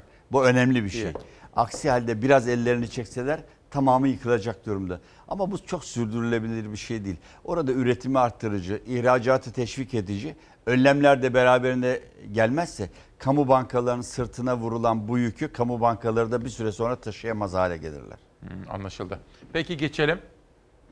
Ki bakın Ankara Sanayi Odası Başkanı mesela çok yapıcı bir dil kullanır her zaman. Evet, evet, Hani hükümette de ben de. görüşür eder. Şimdi şöyle bir mesele var. Taksicilerin İstanbul'u kilitleriz tehdidine İmamoğlu'ndan yanıt bizi başka şeylerle tehdit etmeye çalışmasınlar. Gerçi e, ilgili kişiler de açıklama yaptılar tehdit etmeyiz falan diye. Fakat önemli bir konu aslında. Ne dersiniz? Ben, ben doğma büyüme Fatihliyim. Ee, bulunduğum yerde babam camcılık yapıyordu Koca Mustafa Paşa'da. Taksici esnafıyla çok haşır neşirdik. O zamanlar çok meşhur bir adam vardı. İsmi Laleli'de kör durmuştu. Derlerdi ki bunun elinde bin tane taksi plakası var. Çok zengin bir adam. Bu iş hakikaten taksi plakası işi İstanbul'da kartelleşmiş durumda. Kör durmuş dedikleri vatandaş herhalde hakkın rahmetine kavuşmuştur. Ben çocuktum o dönemler. Şimdi farklı kişilerin kartellerinde. Bu işi doğru bir iş olarak görüyorum. Bir de Avrupa'da siz de taksiye biniyorsunuz, ben de taksiye biniyorum. Ya arkadaş burada bindiğimiz taksilerin içerisi leş. Araba zor yürüyor. Eski koltuklar yırtık. 2000, 2 milyon 200 bin lira taksi plakası araba dökülüyor. Dolayısıyla o işe bir nizam intizam getirmek Destekliyorsunuz değil mi? doğru bir iş. Güzel. Sonuna kadar da destekliyorum. Çünkü bakın tam bulunduğunuz yerde bundan 10 gün önce açıkladı İmamoğlu.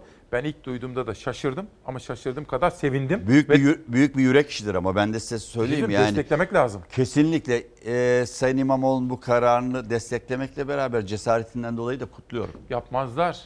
Ama ne dedi? Ya birkaç yüz kişi bundan sesini Sadece çıkarır. o kadar. Ha. Emin olun o kadar. Sesi çok Seslerin çıkabilir. çok çıktıklarına ama, bakmayın. Ama halk halk önemli burada. Kesinlikle Şimdi efendim elimde bir yazı var. Ali Bayramoğlu biraz sistem. Mesela AK Parti, MHP, Cumhur İttifakı onu yazmış. Diyor ki bir taraftan da CHP, İyi Parti, Saadet, HDP konusu var. Onları da sormak istiyorum size.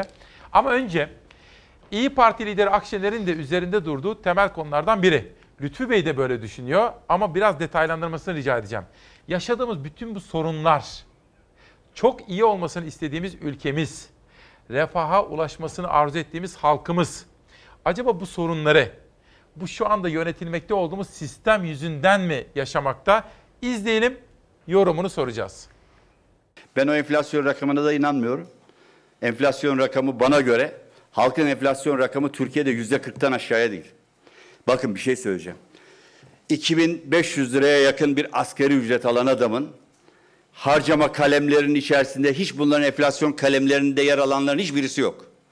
Bunlar sadece pazarda alışveriş yapıyorlar. Doğalgazını ödüyor, ödeyebiliyorsa elektriğini, suyunu ödüyor. Bunların dışında hiçbir harcama yapma şansı yok. Sıfır. Bunlara da ne kadar yetişebilirse kira ödüyor. Bunlardaki artış oranına baktığınızda halkın enflasyon oranı yüzde 40. Fakir fukaradaki enflasyon yüzde 40. Bunu bu gözle görmezseniz milletin derdiyle dertlenemezsiniz. Dün ifade ettiğim gibi millet yanıyor, millet fukaralıktan kırılıyor. Biz mahalle bekçileri kanunu görüşüyoruz. Milletin gündeminde var mı Allah aşkına ya? Aslında ben biz sizin çalışırken sistem mesajınızı bulmuştum arkadaşlar. Yani teknik bir karışıklık Bakın ben olmuş. orada sistemle alakalı bir şey söyleyeyim. özür diliyoruz. 41 tane vali değiştirdi evvelsi gün e, Cumhurbaşkanı kararnamesiyle. Eskiden ben vali değişikliğini bilirdim. Yani şu kararnameyle olurdu. İçişleri Bakanı, Bakanlar Kurulu, Cumhurbaşkanı, e, Başbakan. Böyle bir e, şu anda Cumhurbaşkanı yazıyor ve değişti. Cumhurbaşkanı istediği zaman valiyi değiştiriyor. Ben iddia ettim. İçişleri Bakanı'nın haberi olduğundan daha şüpheliyim dedim. Bölge milletvekillerinin zaten hiçbirisinin haberi yok da. Sadece bir kişinin ağzından çıkarsa bu karar. Yarın öbür gün e, Sayın Erdoğan ila nihaye o makamda değil. Başka birisinin başka bir maksatla böyle bir ağzından çıkacak bir kelimeyle ülkeyi kaosa götürmeyeceğini kim bilebilir? Bu sistemin bir an önce değişmesi lazım. Tek adam sistemi ülkeye güven kaybettiriyor. İtibar kaybettiriyor. Türkiye ekonomisinin kötü gidişin önündeki en büyük sebep de bu tek adam rejimi, bu sistem. Eğer Türkiye'de gerçek anlamda bir demokrasi olduğuna inansın, yurt dışında dolaşan 23 trilyon dolar para var. Gidecek sağlam güvenli liman arıyorlar. Türkiye bulunduğu jeopolitik konum itibariyle buna en uygun ülkelerden bir tanesi. Ama bir eksiği var. Güven. Güvenin de en büyük paradigması demokrasi, insan hakları, adalet, hukuk. Bunlar var mı? Gidelim AK Parti e, grubunda soralım. %50'si grup bile kendisi söyleyecek. Bunların hiçbirisi yok. O yüzden bu sistemden bir an önce vazgeçip Sayın Meral Akşener'in ifade ettiği o güçlendirilmiş ve iyileştirilmiş parlamenter sisteme dönmek tek çözüm. Peki bir soru.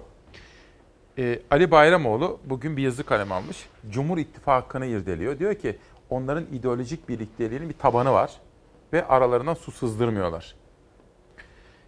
Bir tarafta muhalefete bakıyor. Ben CHP ona katılmıyorum. Öyle mi? Ben Milliyetçi Hareket Partisi'nde milletvekilliği yaptım. Cumhuriyet Halk Pa- e, Milliyetçi Hareket Partisi sıralarında Sayın Devlet Bahçeli'nin ifadelerinden yola çıkarak kullandığım ifadelerden dolayı milletvekilliğine bir süre ara verdim. 23 tane dava dosyasıyla geri döndüm.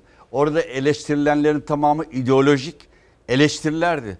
Yani çözüm süreci de bunlara dahil, ekonomiye bakış açıları da dahil, Türkiye'nin meselelerine bakış açıları da dahil. ideolojik olarak o kadar bir ayrışma Ama var ki şöyle bir şey. bir araya getiren sebebi bilmiyorum. Şöyle diyebil şöyle anlatayım. Ben de bir Ankara gazetecisi olarak o zaman.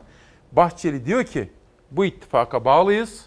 O zaman ses çıkmıyor. Bunu belki kastedebiliriz. Ha, o, o ayrı bir şey. Yani ittifaka bağlı olmak, ittifakın devamını Tamam. istemek farklı bir şey Peki. ama ideolojik bağlamda bir o kadar uçurum vardı ki birden nasıl yakınlaştıklarına dair şüphelerim var. Mehmet Barlas bugün bunun 15 Temmuz'a dahil bir mesele olduğunu söylüyor.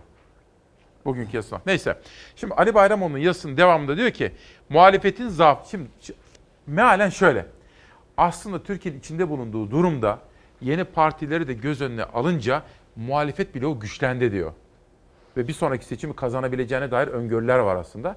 Fakat burada diyor ki muhalefetin zaafı ciddi anlamda parçalı olması. Ve HDP'yi de Kürt sorununu da buranın yumuşak karnı olarak görüyor. İktidarın da burayı karıştırmaya çalıştığını söylüyor. Bunu bir anlatır mısınız bize? Şimdi bakın HDP ittifakı ile alakalı ben çok net bir şey söyleyeceğim. Lütfen.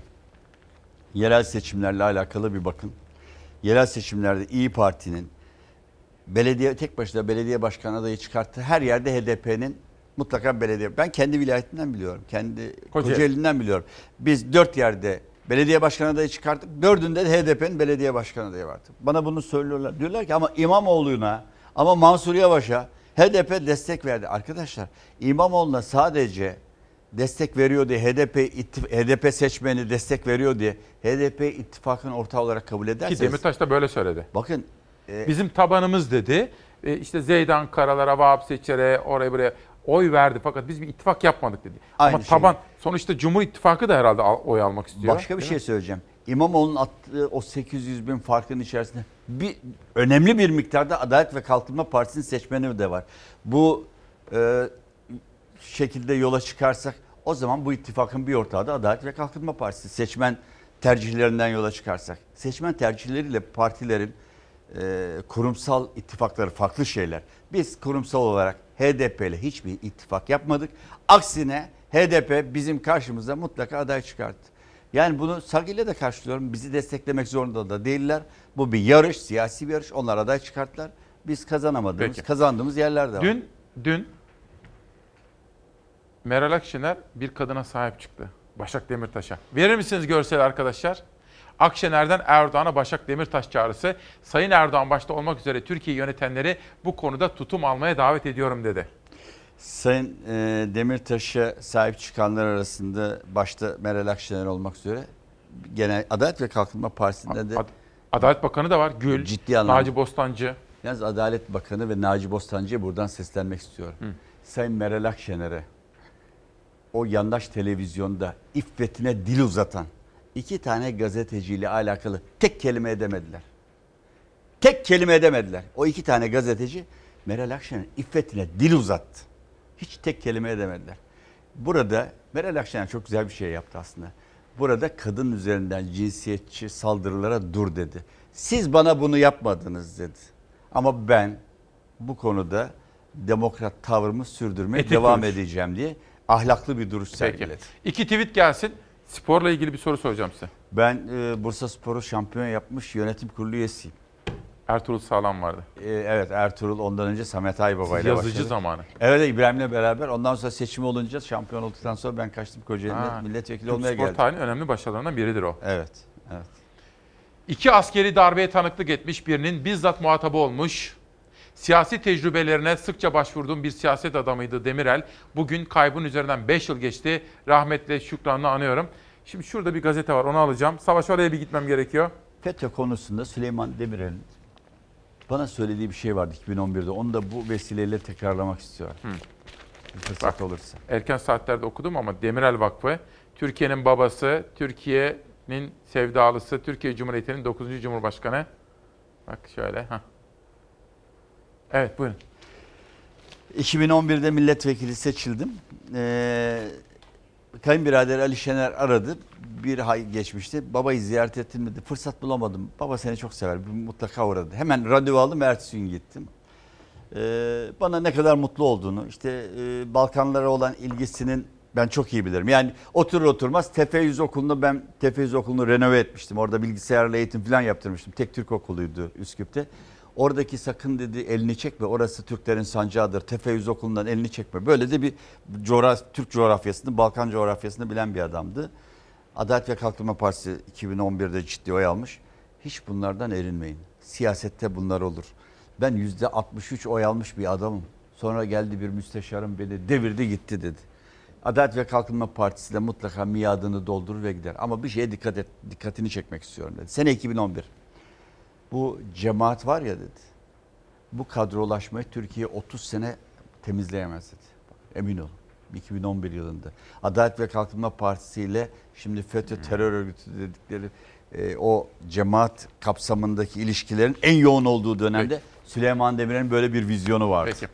Bir tane daha gelsin. Müyesser Yıldız'la ilgili bir şey seçmiştim. Bunu verdik, konuştuk. Bunu geçelim. Bir de Müyesser Yıldız'la ilgili bir görsel seçmiştim. Dün Oda TV'de bir haber gördüm bu konuda. Şimdi tutuklu gazeteciler konusu benim hassas olduğum konulardan biri. Çünkü şuna inanırım. Bir gazeteci baskı altına alınıyorsa bilirim ki halk baskı altına alınmak isteniyordur. Bir gazeteci tutuklanıyorsa inanırım ki halk tutuklanmak Ben o gece karşı karşıya. ben Bakın, o gece Dur şunu e, bir okuyayım özür diliyorum.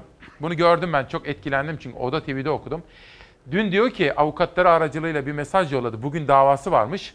Cezaevinde olmasam bugün Akıncı davasını izlemeye başlayacaktım. Madem ki bu davaları aktardığım için hapisteyim bari değilsin. Hemen bir kilometre ötemdeki duruşma yani Akıncı davası 15 Temmuz hain kalkışmasına dair onu izlemek için gerekirse ayaklarıma kelepçe vurularak götürmeye razıyım diyor.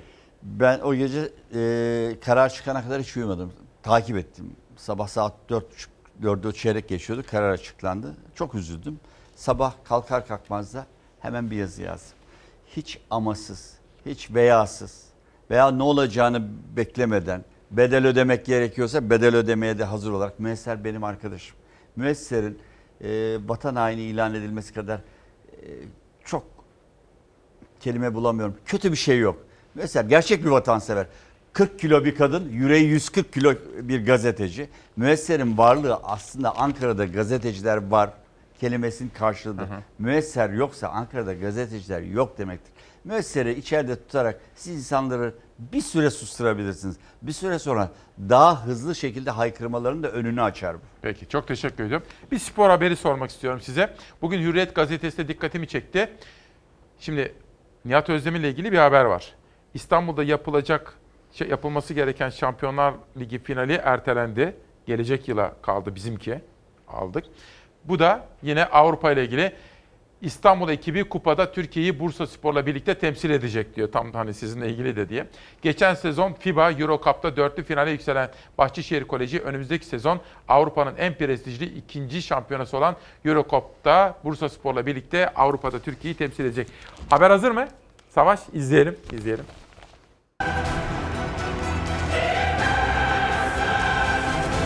Koronavirüs salgını spor müsabakalarını da etkiledi. 2020 Şampiyonlar Ligi finali İstanbul'dan Lizbon'a alındı. İstanbul 2021'de Şampiyonlar Ligi finaline ev sahipliği yapacak. Pandemi nedeniyle pek çok ülkede futbol müsabakaları ertelendi. Ertelenen müsabakalar arasında Şampiyonlar Ligi ve Avrupa Ligi de yer aldı.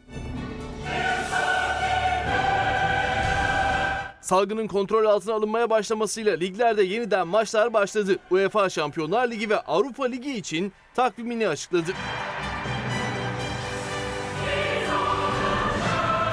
UEFA 2020 Şampiyonlar Ligi'nin 8'li final formatıyla Lizbon'da oynanacağını açıkladı. Tarih olarak da 12-23 Ağustos tarihlerini belirledi.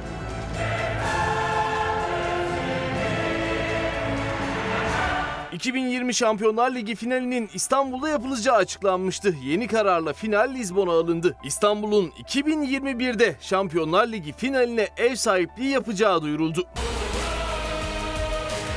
Avrupa Ligi'nde de akıbet belli oldu. UEFA Avrupa Ligi çeyrek final, yarı final ve final maçları Almanya'daki 4 ayrı bölgede yapılacak. UEFA Avrupa Ligi'nde son 16 maçları 5-6 Ağustos'ta oynanacak. Çeyrek final, yarı final ve final ise 10-21 Ağustos tarihleri arasında yapılacak. Öte yandan Türkiye'de de spor konusunda önemli gelişmeler yaşandı. Türkiye Futbol Federasyonu Başkanı Nihat Özdemir yaptığı açıklamalar sonrası Fenerbahçe Kulübü tarafından disipline sevk edildi. Türkiye Futbol Federasyonu Başkanı kararın ardından Fenerbahçe üyeliğinden istifa etti. Spor dünyasındaki gelişmeler son sözünüzü alalım. Ne dersiniz? Ben e, öncelikle bu böyle bir yayında bulunmaktan dolayı çok mutlu oldum belirtmek Sağ istiyorum. E, Türkiye'de insanların Türkiye'nin çok büyük meseleleri var gerçekten. Ger- ekonomik anlamda insanlar çaresiz, sıkıntıda. Ben mecliste onu söyledim. Ya arkadaşlar insanlar aç bunu onuru için, gurur için dile getiremiyor ama bu insanlar aç. Evine akşam baba mahzun gidiyor. Türkiye'nin e, sınır komşularıyla problemi var. Türkiye'nin e, hemen güneydoğusunda sıkıntıları var. Irak'tan sonra Suriye'de kurulması için hazırlık yapılan bir otonom devlet hazırlığı var. Bütün bunlara karşın insanlarımıza bir şey tavsiye etmek istiyorum. Umutlarınızı kaybetmeyin. Bütün bunların hepsinin çözümü var. Emin olun. Dirayetli, aklı başında, vizyon sahibi bir yönetimle bunları çözümü çok uzun zaman almaz. Türkiye geleceği olan bir ülke. Türkiye'ye güvenmeye devam etsinler. Bize de güvensinler. Güvenmeye de devam etsinler. Teşekkür ediyoruz. Bunların hepsinin çözümününle ilgili programımız da var. Ee, umutlarımızı kaybettiğimiz zaman Hattat Mehmet gibi kaybederiz. Hattat Mehmet'i kısa bir anlatacağım. Hattat Mehmet çok iyi bir hattattır. Fakat kimse bilmez. Odunları var kıracak. Oduncu arıyor kimse yok. İçeriden cılız bir ses. Yaşlı bir adam 80 yaşında. Amca sen kırabilir misin? Kırarım diyor. Ne kadar da bir saat. Amca iki saatte ancak kırılır. Bir saatte kırarım diyor. Hamal geliyor sağına dönüyor, soluna dönüyor, odunu gözlüyor. Bir vuruşta bir odunu ikiye ayırıyor. Bir saat olmadan budaklı keresteler, odunlar dahil olmak üzere hepsini kırıyor. Hattat Mehmet şaşırmış. Amca diyor nasıl yaptın bunu? Ya ben diyor bunu anlatmam için bedava olur mu? Sen bir çeki oduna bana iki altın verdin. 50 yılıma benim bedava istiyorsun. İki altın daha getir. Getiriyor. Sen cömert adamsın biraz daha anlatayım diyor. Sen ne iş yaparsın? Ben hattatım. Ha. Elif çizersin, vav çizersin, mim çizersin, besmele yazarsın öyle mi diyor. Evet. Hiç bunları rüyanda gördün mü diyor. Yok görmedim. Ben diyor bu odunu hep hayal ederim. Rüyamda onu alırım. Nereden vuracağım, nereden kıracağım? Hattat Mehmet diyor ki ben o gün esas hattat oldum. Hayallerimi rüyama Çok iyi. sığdırdığım gün ben Hattat Mehmet oldum. Bizim hayallerimiz var. Hayallerimizi rüyalarımıza taşıyoruz. Bunları gerçekleştirecek gün arıyoruz. Sağ olun. Teşekkür ediyorum. Teşekkür ediyorum. Zahmetler verdik. Sağ olun. Ankaralardan geldiniz. İyi ki geldiniz. Sağ olun. Çok teşekkür. Şimdi sosyal medya, pardon dış medyadaki manşetlere şöyle bir bakalım. Bir arkadaşım da Lütfü Bey'i uğurlayacak şimdi. Sosyal mesafeye dikkat ederek. Dünyada film gibi bir olay yaşanıyor. Bakın Die Welt gazetesi Almanya'dan bir manşetle çıktı bu sabah. Dion'da neler oluyor manşetinde? Çeçenler ve Araplar arasında bir çatışma var. Fakat öyle zannediyorum ki bu çatışmanın filmi tez zamanda vizyona girer.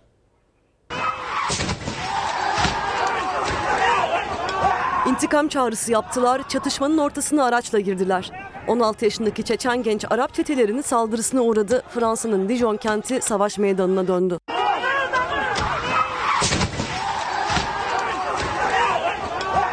60 polis, 40 çevik kuvvet, özel tim ekipleri.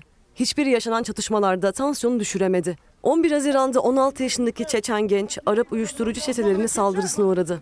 Birçok Avrupa ülkesinde yaşayan Çeçen, sosyal medyada yapılan çağrı sonrası Fransa'nın Dijon kentine geldi. Çatışmaların sürdüğü kentte sokaklar yangın yerine döndü. Çetelerin ellerindeki silahlar çevredeki herkesin evlerine kapanmasına sebep oldu. Bir kişinin arabasıyla çatışmaların ortasına dalması suç filmlerini aratmadı. Şiddet olaylarında 12 kişi yaralandı. İçişleri Bakanlığı'nca olayla ilgili soruşturma başlatıldı. Çatışmaya katılan grupların sınır dışı edilmesi istendiği belirtildi. Hüseyin Yayman hocam bana diyor ki Hatay Kırıkan'da kavun hasadımız başladı diyor. Yarına bunu takip edeceğim. Hüseyin Yayman hocama da çok teşekkür ediyorum efendim katkıları için. Ve yeni çıkan kitaplar Pınar Kaçar yeni çıkan kitabını imzalamış bize göndermiş. Teşekkür ediyorum. Aynı şekilde Mustafa Can Füsun bir romanla Çalar Saat'te ve Aşkı Üveysi oku ve düşün Muharrem Karabay'dan ve Ak Anamın Heybesi Ülkü Demiray'dan. Efendim bu kitaplar bizim Çalarsat ailesinin izleyicileri tarafından yazılıp yollanıyor. Bakın işte İsmail Bey diyor. Türk yayın hayatına kattığınız tüm kıymetli ve güzel çalışmalar için teşekkür ederim diyor filan. Tabii televizyon aynı zamanda bir kültürel platformdur efendim. Efendim bu sabahta İsmail Küçükkaya ile Demokrasi Meydanı'na katıldığınız için çok teşekkür ediyorum. Sizlere kalbimizden gürül gürül akan kültür coğrafyamızdan bir Pir Sultan Abdal deyişiyle bugün vedalaşmak istiyorum. Yarın sabah 7.45'te görüşeceğiz. Yine sürprizlerimiz var. Diyoruz ki şu zalimin ettiği işler. Şu kanlı zalimin ettiği işler Garip bülbül gibi zar eyler beni Yağmur gibi yağar başıma taşlar. Dostum bir fiskesi yaralar beni, beni, beni. Yar beni, beni, beni. Dost beni, beni, beni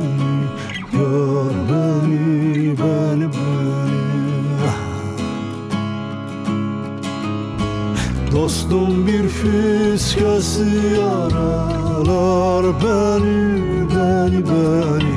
Yar beni, beni, beni. Dost beni, beni, beni. Yar beni, beni, beni. Dar günümde dost düşmanım bel oldu On derdim var ise şimdi el oldu. Ecel fermanı boynuma takıldı. Gerek asa gerek vuralar beni beni beni Yar beni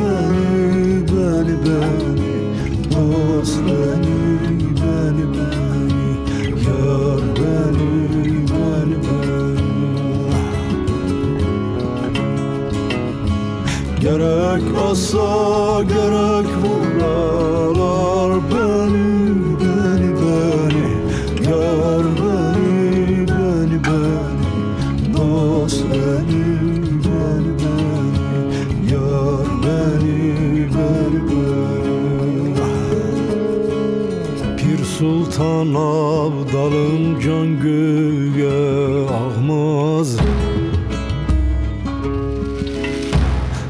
Hak'tan emr olmasa rahmet yağmaz. Şu ellerin taşı hiç bana değmez. İlla dostum bir tek gülü yaralar beni beni. Yar beni beni beni Dost beni